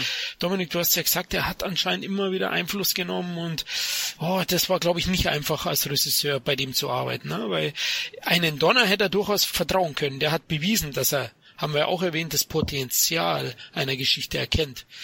Ja, aber hey, einem John McTiernan hätte man auch vertrauen können ja, beim 13. Krieger. Recht, und da hat es auch ordentlich geknallt. Das war gerade mal ähm, keine Ahnung, äh, eins, zwei Jahre vorher, bevor äh, die Produktion von Timeline begonnen hat, ne? Also, Obwohl der Film nicht schlecht war. 13 welcher, dafür, dass, ja, dafür, dass so viele Querelen da waren, ja, ja. war ich den Film an sich eigentlich echt, echt noch gut. Der, der war, der war noch ziemlich gut. Der, ja. der sieht man die Probleme auch, also nee. und auch das, das Eingreifen und Umschalten und die verschiedenen Stile auch nicht so stark an wie Timeline. Ja, genau. Also da denke ich, gab es nur einen Autoren- und Regiekrieg. Hier gab es ja anscheinend noch äh, Studio, regelrecht ja. einen mit dem Studio. Ja, und insgesamt finde ich eben, wie erwähnt, das, es geht zu schnell zur Sache. Die Charaktere haben kaum eine große Charakterzeichnung. Dadurch habe ich auch keine wirkliche Identifikationsfigur. Die Effekte sind ganz gut gemacht. Ja, die Musik ist ja von Brian Tyler, glaube ich. Die Finale, ja. Ja, die Finale Jerry Goldsmith Score wurde abgelehnt. Also ähm, allein ja, dafür nee, können die haben, ihn, die haben ihn sogar mehrfach wieder zurück zurückgeholt. Die wollten, dass er ist immer noch mal neu scored, okay. noch mal neu scored, noch mal neu scored. Ja. Äh, aber irgendwann ging das einfach nicht mehr. Wie gesagt, der war zu der Zeit auch einfach schon krank. Und ähm, dann hat man halt irgendwann gesagt, nee, Leute, ich, ich, ich score den Film jetzt nicht zum, wie viel Mal soll ich ins Studio jetzt zurückkommen? Äh, geht nicht mehr. Und dann, dann mussten sie halt eine andere Lösung finden. Also ja. der hat nicht von sich aus geschmissen. Ach so, okay, das war mir jetzt gar nicht bewusst, aber das kann ich auch verstehen. Na, irgendwann wird's dir auch zu bunt. Ja? Da sagst du, leckst mich mal am Arsch. Ja, ja eben. Genau. Die Ausstattung ist natürlich gut. Ich meine, wir reden hier von, von einer knapp 100 Millionen Dollar Produktion. Also das erwarte ich und das liefert ja auch Donner immer. Gute Bilder. Also der ist jetzt nicht so grottenschlecht und wenn man das Zeitreisethema an sich mag, man erkennt sicher die Probleme, die der Film hat, aber den kann man sich schon anschauen. Ich wollte es mal so zusammenfassen, für ein so potenziell komplexes oder vielschichtiges Thema ist der Film einfach aufgrund der flachen Figuren selbst relativ flach geworden. Und das ist ein bisschen das Bedauerliche daran, weil gerade die Mittelalter-Szenen vom Setting her, vom Aufwand her, die haben ja mit extrem vielen Statisten und, Klasse, Mittelalter, ja. Mittelaltergruppen da in Kanada doch recht aufwendig gedreht. Das kann sich schon alles sehen lassen, aber Donners Stärke liegt halt eigentlich in der, in, in der Figurenzeichnung, in der Figurenführung und, und in, in, dem Story entfalten. Und wenn er die hier nicht ausspielen kann, ja, was bleibt dann am Ende? Was Nettes für zwischendurch. Genau. Schön zusammengefasst. Kevin, hast du den noch irgendwie in... Nee, ich habe den äh, immer nur so stückchenweise gesehen, weil das war auch nicht mein Thema irgendwie, ich weiß auch nicht. Hat mir nicht gereizt, der Film. Also kann ich nicht viel zu sagen. Ehrlich, ich liebe Zeitreisefilme. Also ja. ja, ich an sich auch, aber irgendwie hat mich der Film, ich habe ja mal so zehn Minuten geguckt und dann hier mal so äh, so im Fernsehen und hat mich irgendwie nicht weiter gereizt irgendwie. Keine ja. Ahnung. Aber im Endeffekt geht es um eine Gruppe von, von Archäologie, äh, Archäologie-Studenten, was nicht, ja. die halt einen, einen verschollenen äh, Freund und Kollegen finden wollen und dann eben im 14. Jahrhundert stranden. Zack, das war's. So. das ist die Story. Und äh, versuchen natürlich irgendwie wieder zurückzukommen, bla bla. Grundprämisse ist okay, kann man was Schönes draus machen. Ergebnis ist, naja, kann man sich angucken, hat man auch nichts verpasst. Neil McDonough ist noch mit drin, ne? Egal Platin blond oder nicht, den mag ich eigentlich auch immer. Ja? Das war auch die Zeit, wo er noch brünett war der Mann mit den Stahlaugen und den wasserstoffblond gefärbten Haaren. Ne? Wir kennen ihn jetzt auch als Bösewicht aus der was dritten Staffel von Justified. War es die dritte? Ich glaube, es war die dritte. Ja, ja, genau. Der Typ ist immer toll, äh, da noch ganz am Anfang seiner Karriere. Aber wie gesagt, so im, im Schnitt nicht gerade der beste Film. Und ich bin mir sicher, Donner hat sich dann gefragt, muss ich jetzt wirklich nochmal oder lasse ich die Scheiße einfach bleiben? Das vermute ich auch, der hat den schon abgehakt gehabt und sich wahrscheinlich im Nachhinein geärgert. da hätte er einfach was anderes drehen können. Wieso, Dominik, siehst du den nicht als, als schwächsten Film oder einen der schwächsten? Siehst du auch so, oder? Es ist schon einer der schwächsten, ja. Okay. Ich will ihn halt nicht ganz abschreiben, er hat auch schon noch gute Elemente mit mhm. drin, aber auf der anderen Seite, welchen der Filme soll ich jetzt schwächer finden? Superman war gewiss nicht schwächer, das oben auch nicht, ne? Ich sag mal, das, der Tag des Falken war vielleicht nicht mein Thema, aber mit Sicherheit auch nicht schwächer. äh, du hast recht, es wird schon schwierig. Drauf, vielleicht hätte ich nicht so schnell widersprechen sollen. ja, aber wir können ja jetzt noch den letzten Film, den er gemacht hat, besprechen und dann kann jeder nochmal den besten und schlechtesten Film äh, nennen, wenn er mag. Wir kommen zu 16 Blocks von 2006, den ich im Kino gesehen habe und uh. ich konnte damals echt nicht glauben, dass der so, ja, so negativ gesehen wird im Netz, weil mir hat der richtig gut gefallen. Dominik, du wolltest den, glaube ich, vorstellen ja, ich verstehe die, die harsche Kritik oder habe sie damals auch nicht verstanden. Es gibt sicherlich mehrere Gründe dafür, wenn man das jetzt mal so ein bisschen im Detail untersucht, warum der so ein bisschen problematisch aufgenommen worden sind. Es war auch eine seltsame Übergangszeit für die Karriere von Bruce Willis und es ist halt auch so ein bisschen ein nachgeschobenes Spätwerk für Richard Donner. Letzten Endes ist der Film aber eigentlich echt solide und ich habe ihn gerade jetzt hier in der Vorbereitung auch nochmal gesehen. Das einzige Problem, was der Film eigentlich hat, ist vielleicht so ein bisschen die zweite Hauptrolle. Und ähm, letzten Endes, worum was geht's? Bruce Willis spielt zum ersten Mal nicht den Superagenten oder den überlegenen Charakter, sondern er ist ein korrupter Kopf, der betrunken ist, ein kaputtes Knie hat, den jeder schon längst abgeschrieben hat und ganz ehrlich, er hat sich selbst auch schon längst abgeschrieben. Und ähm, letzten Endes soll an einem Tag, wo er sich schon vor dem Dienst noch drücken wollte, äh, nur noch schnell einen Zeugen für eine Aussage vor Gericht 16 Blocks die Straße runterschaffen und damit wäre die Sache geritzt. Und wenn das Ganze so einfach wäre, wäre das Kurzfilm und das Ganze wäre nach drei Minuten vorbei. ähm, aber natürlich ist der ähm, von äh, Moss Def gespielte Gefängnisinsasse, der potenziell da nicht nur eine Quasselstrippe, sondern eben auch wirklich in Gefahr. Äh, die beiden fahren im Auto, ne? wir etablieren beide Figuren in einem Auto zusammen und äh, dann, dann fällt Bruce Willis die fatale Entscheidung, mal kurz anzuhalten, weil er noch Schnaps braucht geht in den Laden rein, es kommen auf einmal ein paar Attentäter an, Übrigens inszenatorisch an der Stelle grandios gelöst. Wenn ihr das nicht mehr aktuell gesehen habt, guckt euch diese, äh, diese Szene nochmal an, wenn Bruce Willis in den Laden reingeht und du schneidest quasi parallel von drinnen nach draußen, wie dieser, dieser Typ, von dem du weißt, dass er bewaffnet ist, auf das Auto zugeht, wo der andere hinten mit Handschellen drin sitzt und er klopft an die Scheibe und er zeigt ihm die Handschellen, hier, ich kann die Scheibe nicht runterlassen, ich kann dir gerade keine Auskunft geben. Und du weißt genau, jetzt hier jetzt jede Sekunde die Waffe. Und Bruce Willis könnte aber gerade noch so rechtzeitig zurückkommen. Und Bruce Willis bezahlt drin seinen Schnaps, geht raus. Und denkst, ah, er kommt noch rechtzeitig, da dreht er sich um, ah, weil er noch ein paar Gratisnüsschen mitnehmen will, die ihm die Frau da als andrehen möchte. Und denkst du, nein, der arme Schwarze ist schon, ist schon so wie tot, ja.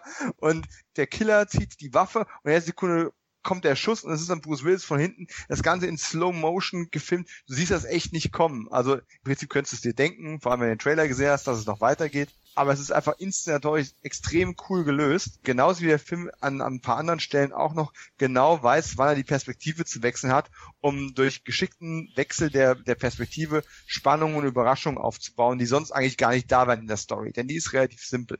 Ne? 16 Blocks, du hast, keine Ahnung, noch am Anfang des Films noch zwei Stunden Zeit. Das ist kein Realtime-Film, aber trotzdem. Und schafft diese Distanz, weil Zeuge muss dahin. Ganz klare Prämisse. In dem Fall ist es so, Bruce Willis flüchtet vor den Attentätern und trifft dann eben auf Cops, die ihm vermeintlich helfen wollen, doch er wittert das irgendwas Falsches und sein Ex-Partner eigentlich den Zeugen eliminieren möchte, damit der nicht gegen korrupte Cops aussagt. Das ist jetzt eigentlich dann der entscheidende Wendepunkt, dass dann Bruce Willis im Prinzip von Cops gejagt wird und er selber wieder zu dem Cop werden muss, der er früher mal gewesen war, bevor er sich auf dem Boden einer Schnapsflasche wiedergefunden hat. Und ähm, man kann kritisieren folgende Dinge. Man kann kritisieren, ja, Bruce Willis wird innerhalb von, keine Ahnung, einer gefühlten halben Stunde wieder zu einem ernstzunehmenden Gegner, nachdem er vorher offensichtlich jahrelang nur noch verfallen ist. Bruce Willis zeigt aber trotzdem zum ersten Mal eine Verletzlichkeit und auch ähnlich wie Stallone in Assassins eine Bereitschaft zu altersgerechter Rolle. Er hat damals sich echt noch ein bisschen für die Scheiße interessiert, die er da macht. Heute würde ich es bei den meisten Filmen nicht mehr unterschreiben, die er so gerade so raushaut. Und David Morse als äh, sein Ex-Partner und korrupter Cop großartig wie immer, das ist immer ein verlässlicher Mann. Und das die zweite Schwäche, ich wollte eigentlich auf die Schwächen eingehen, äh, Mos Def geht einem schon ein bisschen auf den Keks. Die Figur hat ihre Momente und rührt einen auch ein, zweimal wirklich sehr, wenn man sich darauf einlässt. Aber er hat einfach eine unglaublich anstrengende Stimme und dieses Dauergequassel, dieses eintönig monotone. Oh, jetzt fange ich selber schon so an. Das ist anstrengend. ähm, da müsste man mal ganz drin sein, denn man muss die Leute auch mal wachrütteln. Und das geht aber so ein bisschen auf den Keks. Ich dachte, es liegt an der Synchro. Dann habe ich mal die, äh, die Originalfassung angeschaltet. Dann dachte ich mir, oh mein Gott, schnell wieder zurück zur Synchro. Das ist ja noch schlimmer. Aber im Endeffekt, ich weiß nicht, ob die Leute damals noch nicht bereit waren, Bruce Willis äh, in einer altersgerechten Rolle zu sehen. Vielleicht war es der Schnurrbart. Vielleicht war es auch Mos Def, der denen echt deftig auf den Sack gegangen ist. Aber an dem Film, mal abseits davon, dass es eine simple Prämisse ist, kann es eigentlich nicht gelegen haben, weil der ist handwerklich echt solide. Das Ende hätte ein bisschen überraschender, ein bisschen cooler sein können. Das kommt ein bisschen sehr abrupt. Aber ansonsten, so zwischendrin die Reise, ist alles richtig gemacht. Ist kein Meisterwerk, aber ein grundsolider Action-Thriller. Der tollen Performance von Bruce Willis, den man definitiv mal gesehen haben sollte. Ja, kann ich nur unterschreiben. Für mich auch die letzte gute Performance von Bruce Willis. Hat zwar noch danach noch ein, zwei, drei andere sehenswerte Filme, aber es lag jetzt nicht an ihm. Ne, also sagen wir so, das war wirklich die letzte gute Rolle, die er gespielt hat, in meinen Augen. Ne, und der Film ist bis von Anfang bis Ende spannend, gut inszeniert. Ich mag sowieso die, äh, diese solche Filme, so ein abgehalfteter Kopf, mit dem keiner mehr rechnet, den jeder abgeschrieben hat, wird dann nochmal zur ernsten Bedrohung, weil man ihn herausfordert irgendwie. Ne? Mhm. So, und das mag ich an dem Film so. Und für mich größter Schwachpunkt Mos Def den konnte ich nicht ertragen. Der hat für mich zwei Punkte des Films äh, mindestens zieht er runter. Der hat zwar ein paar, muss ich auch recht geben, ein paar gute Szenen, diese ruhigeren Momente. Mhm. Aber ansonsten hat er mich genervt, da wäre mir sogar ein Chris Rock lieber gewesen. Ganz ehrlich. Der hat mir, den Film, der hat mir teilweise den Film kaputt gemacht. So gut so wie der Film. Ich finde den Film echt gut. Auch das Finale im Bus finde ich recht spannend. Er weiß nicht, was passiert jetzt. Ausweglose Situation irgendwie, ne? Äh, aber weiß ich, also der hat mir den Film doch ein bisschen kaputt gemacht. Hätte ich mir, hätte ich mir einen anderen gewünscht. Ganz ehrlich. Ja, was mir da halt auch gefallen hat, ist halt wieder das Thema, was sich ja auch so ein bisschen durch einige Donnerfilme durchzieht, ne?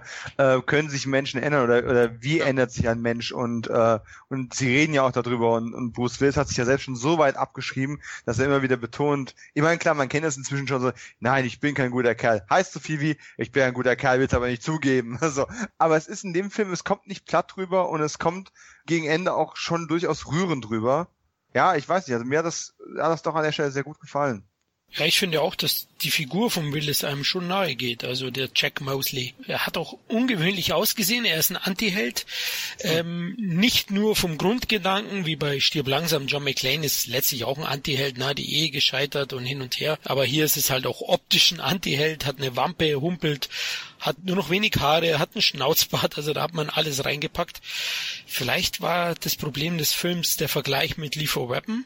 Ich weiß es nicht, wie stark der da geritten wurde damals. Ich kann es mir sonst auch nicht wirklich erklären. Gut, Mos Def ist natürlich kein großer Star, aber Willis war es eigentlich zu der Zeit. Mos Def gebe ich euch recht der hat mich auch genervt, also mit seinem losen Mundwerk, sabbelnd dauernd, aber er hat wirklich ein paar gute Momente, deswegen, ah, wenn man ihn vielleicht ein bisschen gezügelt hätte, aber das hat Donner bestimmt probiert, äh, glaube ich, wäre der Film noch runder geworden. Ähm, ansonsten natürlich möchte ich auch hier David Morse, der nicht so wie ganz große Rollen hat, der spielt ja oft auch nur seinen, den zweiten oder dritten Bösewicht, aber hier kann er mal groß aufspielen, finde ich, als Schurke und macht es erstklassig. Also diese Szene in der Bar, ne? Wenn man nun nicht mm. weiß. Ganz große Szene für mich auch, wenn sich das dann so zeigt, so ungefähr, komm, komm, lass uns das machen, geh alter Mann, so ungefähr. Ja. Damit fordert man ihn heraus, wie es der Kevin gesagt hat. Das ist der letzte Punkt, wo er sich, glaube ich, denkt, Nee, euch zeige ich es nochmal richtig. Ja. Und noch sich selbst, ne? Ja, also, genau. Der letzte Ritt. Sich auch selbst noch was beweisen. Ja. Und äh, Busszene, klar, die erinnert mich an Clint Eastwoods, der Mann, der niemals ähm, lebte, glaube ich, heißt er. Das ist so für mich so eine ganz kleine Hommage dran. Der sehr, niemals aufgibt. Der niemals aufgibt, gell, der niemals lebte. der Mann, der wo, niemals... Wo alle schießen und nicht, äh, äh nicht auf die Reife schießen. Genau, sozusagen. Die Reifen waren ja... Der Punkt, Sie haben ja die, Sie haben ja die Reifen schon ja, kaputt. Ja, weitergefahren. Das, das ist geil da dran. Ne? Die haben es ja vorher tatsächlich mal getan. Ja. Aber trotzdem geiles Finale, davon abgesehen. Ja, also der Film, der hat auch keine Längen. Also hier würde ich jetzt nicht sagen, ähm, zehn Minuten ja. weg oder so, zehn Minuten zu. Nee, passt. Ist wirklich ein straighter, geradliniger Action-Thriller, der einfach Spaß macht. Wie gesagt, der Comedy-Anteil durch Mos Def oder der Sprüche-Anteil ist ein etwas zu hoch geraten. 52 Millionen Dollar Budget, jetzt für 2006 gar nicht so hoch budgetiert. Mm. Ist okay. Ah, 36,8. Ich denke, weltweit hat sich der auch gelohnt. Wird jetzt nicht als Flop in die Geschichte eingehen, aber es war Donners letzter Film, aber es war kein schlechter Film. Also möchte ich sagen, man kann schlechter abtreten letztlich. Ja, und äh, hätte Bruce Willis mal auf dem Level weitergemacht, aber das ist halt leider nicht der Fall gewesen. Leider. Natürlich kann man sich Bruce Willis auch heute immer mal noch irgendwo angucken, aber ach, ganz viele Sachen sind einfach nur schrecklich geworden und der ich weiß auch nicht, was da passiert ist. Und äh, die Geschichten, die man momentan so von ihm hört, die sind ja auch alle sehr, sehr zwiegespalten. Man sagt, es läge einfach daran, dass er gut und schlechte Tage hat. Okay. Ich, ich weiß es nicht, ich kenne ja auch nicht persönlich, aber es, es gibt äh, absolute Horrormeldungen und dann wieder, dass er sich unglaublich für irgendwelche Sachen eingesetzt hat. Also es ist ähnlich wie Mel Gibson anscheinend eine etwas ähm, gespaltene Person. Ja. ja, nur dass er nicht so in die Schlagzeilen gekommen ist damit. Aber äh, David Morse an der Stelle auch nochmal, ne? Viele kennen ihn vielleicht auch aus äh, The Green Mile wo er ja auch ähm, auf sich aufmerksam machen konnte. Oder was ich mal im kleinen Indie-Film noch empfehlen möchte bei der Gelegenheit. Also in Drive Angry mit äh, Nicolas Cage war er auch drin gewesen, das war auch ziemlich cool. Und ähm, äh, wie heißt der andere wieder? Äh, Mechanic, ein kleiner Indie-Film von vor ein paar Jahren, wo er auch einen Cop spielt, der sehr, sehr zwiegespalten ist. Ein sehr ruhig erzählter 70er-Jahre-Style-Film von einem Indie-Filmer. Mal reingucken. Die Blu-ray gibt man auch ganz billig nachgeworfen. Durchaus sehenswert. Also wer mal mehr David Morse sehen möchte, wäre das so einfach ein aktuellen Film, wo ich sage, den kennt kaum einer. Und ähm, kennt jemand von euch das alternative Ende? Ich hab's jetzt nicht im Kopf, nee. Ja, praktischerweise habe ich es gerade nochmal aufgefragt. sehr gut, sehr gut. gut ähm, vorbereitet. Weil äh, war da mal neugierig drauf und es gibt auch ein kleines Intro auf der auf der Disc, wo die quasi auch erzählen, das Ende, so wie es jetzt im Film drin ist, äh, und wie Bruce Willis das Ganze auflöst, ist das Ende, was auch im Drehbuch vorgesehen war. Es ist aber nicht das Ende, was die Filmemacher haben wollten, denn sie haben während dem Dreh dann quasi gemerkt, sie könnten diesen Film besser auflösen und dann mehr Empathie für die Figuren auch haben und das irgendwie ja einfach auf eine andere Art erzählen und das haben sie auch so vorgestellt, aber das Studio hat dann halt doch durchgesetzt, dass das ursprünglich gescriptete Ende auch verwendet worden wäre und ohne jetzt den Zuhörern, die den Film vielleicht mal auffrischen wollen, das tatsächliche Ende, was im Film drin ist, zu erzählen, hier ist das alternative Ende, weil ich es tatsächlich interessant gelöst finde. Äh, Im alternativen Ende ist es dann nämlich so, dass David Morse, der korrupte Ex-Partner von Bruce Willis, in dem Augenblick dann da ist und versucht Bruce Willis noch im Gerichtsgebäude natürlich irgendwie aufzuhalten.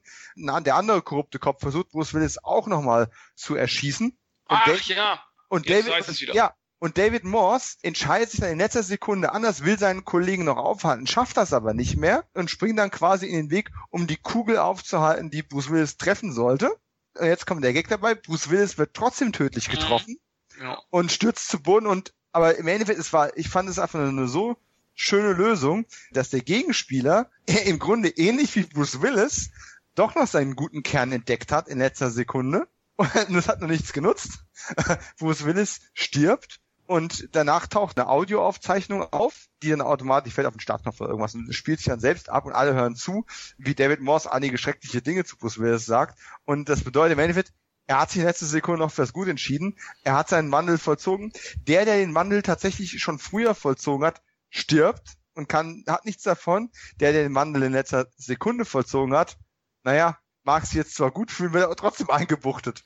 Fand ich einen schönen Schluss, hätte ich auch gerne so gesehen. Und am Ende, am Ende gibt's ein Stück Kuchen für die Schwester, äh, aber Bruce Willis kann halt nicht essen. Und das ist, ist eine schöne alternative Idee, wie der Film tatsächlich ausgeht, werdet ihr nur erfahren, wenn ihr diesen Film mal seht. Ja, ich hab's mir, ich hab's mir damals auch angeguckt und äh, aber ich hab's nicht mehr im Kopf gehabt. Ich habe mir den irgendwie mal vor zwei Jahren wieder angeguckt und habe mir das alternative Ende auch angeguckt. Das ist immer ganz interessant. Absolut. Ähm, und da war ich auch verwundert. Ganz ehrlich, hätte ich, wie damals mit diesem Schwarzenegger-Film hier, wie hieß das Ding dann noch? Ähm, ah, ähm, ich würde nicht Collateral Damage, Sa- Sabotage. Sabotage. Da hätte, Ja. ich, hätte mir das alternative Ende auch besser gefallen als das Originalende. So weil es konsequenter besser. gewesen wäre. Ja, aber wahrscheinlich haben es dann doch Schiss bekommen, Ja, ja. so nach dem Motto, ne, Bruce Willis, jetzt, jetzt zeigt er schon Mut zur Hässlichkeit und Mut zum Alter. Ja. Jetzt können wir nicht auch noch, ja, dann so draufgehen lassen und, und David Morse ja nochmal zum, zum Hero in letzter Sekunde werden lassen. Vielleicht war es einfach zu viel.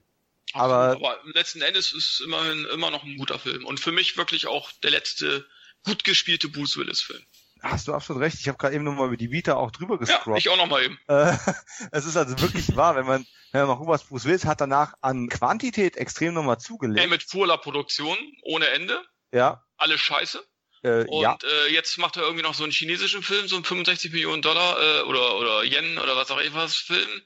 Äh, The Bombing oder wie das Ding heißt. Da will er jetzt auch in China irgendwie nochmal absahen. Ja, äh, aber Das ja, war noch gut. Äh? Red war noch gut, aber das war nichts, wo was großes Schauspiel Nee, mehr ja. genau.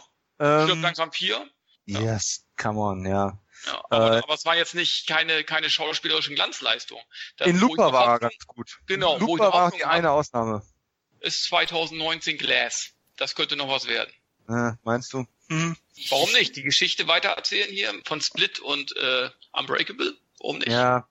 Ja, ich, ich hoffe äh, M. Night Shyamalan ist ja gerade mal wieder so ein bisschen im Aufwind, nachdem ihn alle irgendwie jahrzehntelang nur, äh, nein, jahrzehntelang, aber äh, doch, doch sehr, sehr lange nur auf ihm rumgehakt haben. Ich finde es ja schön, dass der jetzt mal wieder so ein bisschen zurückkommt. Vielleicht motiviert es ja auch einen Bruce Willis, aber ganz ehrlich, in Sequels, also jetzt gerade so die letzten beiden ähm, Stirb langsam Filme, hat er sich nicht gerade mit rumbekleckert. Also auch Red 2 hat er jetzt nicht gerade Ja, e- eher gerockt. Das waren eher andere, die das rausgerissen haben. auch Sin City 2 und so, das waren jetzt keine Ja. Glanz. Und diese Emmett Fuller Produktion, wie viel hat er jetzt gemacht? 5, 6, 7, 8, keine Ahnung. Oh, Äh, 20 der- gefühlt. Das sind ja alles, das ist ja alles Schrott. ja. Ganz ehrlich. Also da kannst du auch einen Steven Seagal-Film angucken. Das stimmt. Vor allem spielt der Willis noch weniger mit als Seagal wahrscheinlich in den meisten Filmen. Aber durchaus interessant. Dann ist das Ende auf der DVD drauf? Ja. Ja. Ja. Ja, ja. Ich habe nur die DVD. Okay, dann, dann Äh, es gibt nicht viele Specials, es gibt ein paar geschnittene Szenen und dieses alternative Ende eben und sonst nichts, kein Ah, Audiokommentar, kein Making-of, aber das alternative Ende ist es definitiv wert, mal gesehen zu werden, vor allem ähm, so direkt in Verbindung mit dem Film, wenn man die mal so direkt miteinander legen kann. Ja, okay. Gut. Dann sind wir durch äh, mit Richard Donner und seiner wahrhaftig epischen Filmbieter, wie wir finden. Oder ich. Mhm. Geht euch ja ähnlich. wir. Sehr schön. Ja, jetzt, ich habe es vorhin ja angekündigt, wollen wir nochmal sagen, jeder seinen Lieblingsfilm und seinen, Uh. den schwächsten? Hast du schon einen? Dann fang du mal an. Lieblingsfilm? Mhm. Ja, für mich ist schon äh, Lethal Weapon 1 mein Lieblingsfilm. Ist ungefähr auf einer Stufe, würde ich sagen, mit die Goonies. Also die beiden würde ich so nennen, das sind Lieblingsfilme. Aber Lee for Weapon steht für mich mehr für Donner als jetzt die Goonies, weil die Goonies ja doch sehr stark nach einer Spielberg-Produktion aussehen. Mhm. Am schwächsten. Bringen wir noch einen dritten. Einen dritten? Machen wir mal einen Top 3, weil es ist echt schwierig mit der Vita das ist wirklich schwierig. Also ich vermeide dann einen weiteren Liefer Weapon Teil zu nennen, weil das ist ja auch ein Quatsch, mhm. oder? Ja, würde ich schon in der zweiten Karrierehälfte. Muss ich jetzt fast mal kurz äh, schauen. Warte mal. Ich finde Superman oder das Um ist eigentlich auch ein heißer Ja, also, ist, ist, ist Top 5 auf jeden Fall. Ist Top 5, du hast schon recht. Assassins mag ich ja schon. Dann nenne ich den dritten Film, um jetzt einfach mal hier einen Bruch reinzubringen und den Leuten nochmal nahezulegen, Radio Flyer. Uh. Uh, mutiger Zug. Ja, so bin ich. Und du, nach dem Eiskaffee wärst du auch mutig. Ah. Haben wir schon lange nicht mehr gebracht. Ähm, und schwächster Film war, habe ich ja gesagt, Timeline für mich von ihm. Von euch beiden? Hm, lass mich mal kurz überlegen. Superman 2 muss einfach auf die Liste drauf, weil es einfach der mustergültig, also der Donnercut natürlich, ne? Lester Cut wäre schlechter. ja, da, da würde ich jetzt auch nur drüber lästern. Oh Gott, mal ganz schwacher. Ähm, aber da ist ja, da er ja quasi offiziell uncredited äh, für diesen Film ist, ähm, würde ich sagen, es ist meine honorable Mention und äh, quasi ein Sonderpreis. Ich würde dann mal sagen, Lethal Weapon, hm, welchen Teil nehme ich? Ich nehme mal zwei, obwohl mir das düstere Element im ersten auch sehr gut gefallen hat. Aber der Humor und die Dynamik im zweiten Teil ist eigentlich halt, ja, also trotz der blöden Patsy Kensit ist der zweite Teil doch deutlich unterhaltsamer nochmal. Dann müsste ich jetzt eigentlich sagen Assassins und die Geister, die ich rief. Oh. Ja. Ja, der muss irgendwie auch mit drauf. Also man kann diese Scrooge-Geschichte eigentlich wirklich nicht besser in, einer, in einem modernen äh, Umfeld erzählen, trotz des schmalzigen Endes. Daher schwächste Film? ich möchte Timeline eigentlich nicht unrecht tun, weil ich habe ihn ewig lang nicht mehr gesehen. Also eigentlich seit er rauskam nicht mehr äh, und zum ersten Mal im TV lief. Dann halt Fletchers Vision, oder? nee, nee, nee, nee. Nur weil ich Schwächen da drin gesehen habe äh, im, im Casting neben Mel Gibson, ähm, Fletchers Vision halte ich definitiv für so ähnlich wie 16 Blocks. Also ich würde mal sagen, 16 Blocks und Fletchers Vision sind so die Filme von den berühmten oder von, den, von der zweiten Karrierehälfte vor allem, die wahrscheinlich die wenigsten Leute gesehen haben oder wahrgenommen haben. Und ich finde, die sind es eigentlich wert, mal entdeckt zu werden. Gut, dann bleibt halt doch Timeline, weil die große Donnerstärke des emotionalen Bezugs zu den Figuren da einfach am wenigsten ausgeprägt ist. Du hast noch Tag des Falken zur Option, aber. Ja, ist nicht immer ein Film, aber der ist handwerklich einfach viel zu gut, äh, als dass man den als schlechten Film hinstellen sollte. Oder auch schwachen Film. Also dann doch lieber die Timeline über die Klinge springen lassen. Okay, Kevin bei dir, Top 3 und Schwächsten. Also äh, Superman 2 hätte ich auch genommen, weil ich den so oft gesehen habe, aber das ist ja eigentlich letzten Endes offizieller Lester-Film, sage ich jetzt mal, darum nehme ich ihn auch nicht. Also eins, genau, Platz 1, Geister, die ich rief.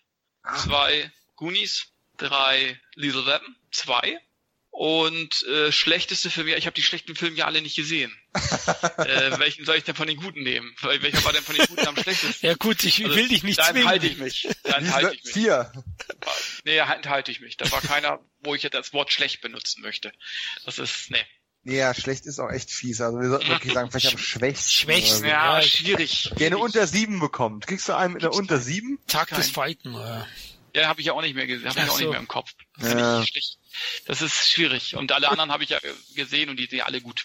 Also Stimmt. Kann also, ich nicht sagen. Du halt. Ich merke schon, also Lethal Weapon ist schon der, wo oft genannt wurde, egal ob eins oder zwei, klar, da sagen wir euch ja nichts Neues. Aber er hat auch viele andere gute Filme gemacht und war schon ein geiles Thema, ne? Also ja. Richard Donner, wahnsinns geile Vita. Na, mal schauen, also ich kriege jetzt richtig Lust. Dominik, du hast ihn ja schon ins Spiel gebracht. Es war deine Idee, John McTiernan wäre schon auch ein geiles Thema, muss man mal sehen. John McTiernan, ja. Nicht ganz so viele Filme und auch ein, ein bewegter Abschluss. Äh, ich glaube, da kommt nicht mehr so viel. Aber mal gucken, mal sehen, was wir uns als nächstes rauspicken. Ich denke und hoffe und verspreche schon mal, es wird hoffentlich auch wieder ein spannendes Thema oder ein spannender Filmemacher sein äh, wo man einiges von kennt, noch einiges noch neu entdecken kann. Und ähm, ja, auch ich werde hier noch mal ein paar Lücken schließen müssen. Vor allem habe ich wieder Bock, Liesel Weppen schon wieder zu gucken. das ist der Wahnsinn. Äh, ich muss mir mal die Blu-ray kaufen. Ich habe tatsächlich noch diese diese, nur, die, nur diese DVD-Box mit den Director's Cut-Fassungen. Und die Blu-rays wollte ich mir schon lang mal besorgen. Ich hoffe, die sind qualitativ auch wirklich gut. Ja, ähm, die, sind, die sind außer ist noch eine gute Gesamtdoku, glaube ich, mit drauf. Ja, und ich glaube auch Audiokommentare von Donner sogar auch und die gibt's bei den DVDs auch nicht. Ja, also die lohnen sich vor allem für den Preis. Ja. Gut, und euch, liebe Hörer, geht gefälligst Richard Donner Filme schauen, habe ich schon im ersten Cast gesagt. Also wir bitten euch, schaut euch, holt ein paar Filme nach, wenn ihr sie nicht kennt, oder frischt sie auf. Sie haben es verdient und Dick Donner ist schon wirklich ein großer, wenn auch leiser Künstler. Schön gesagt.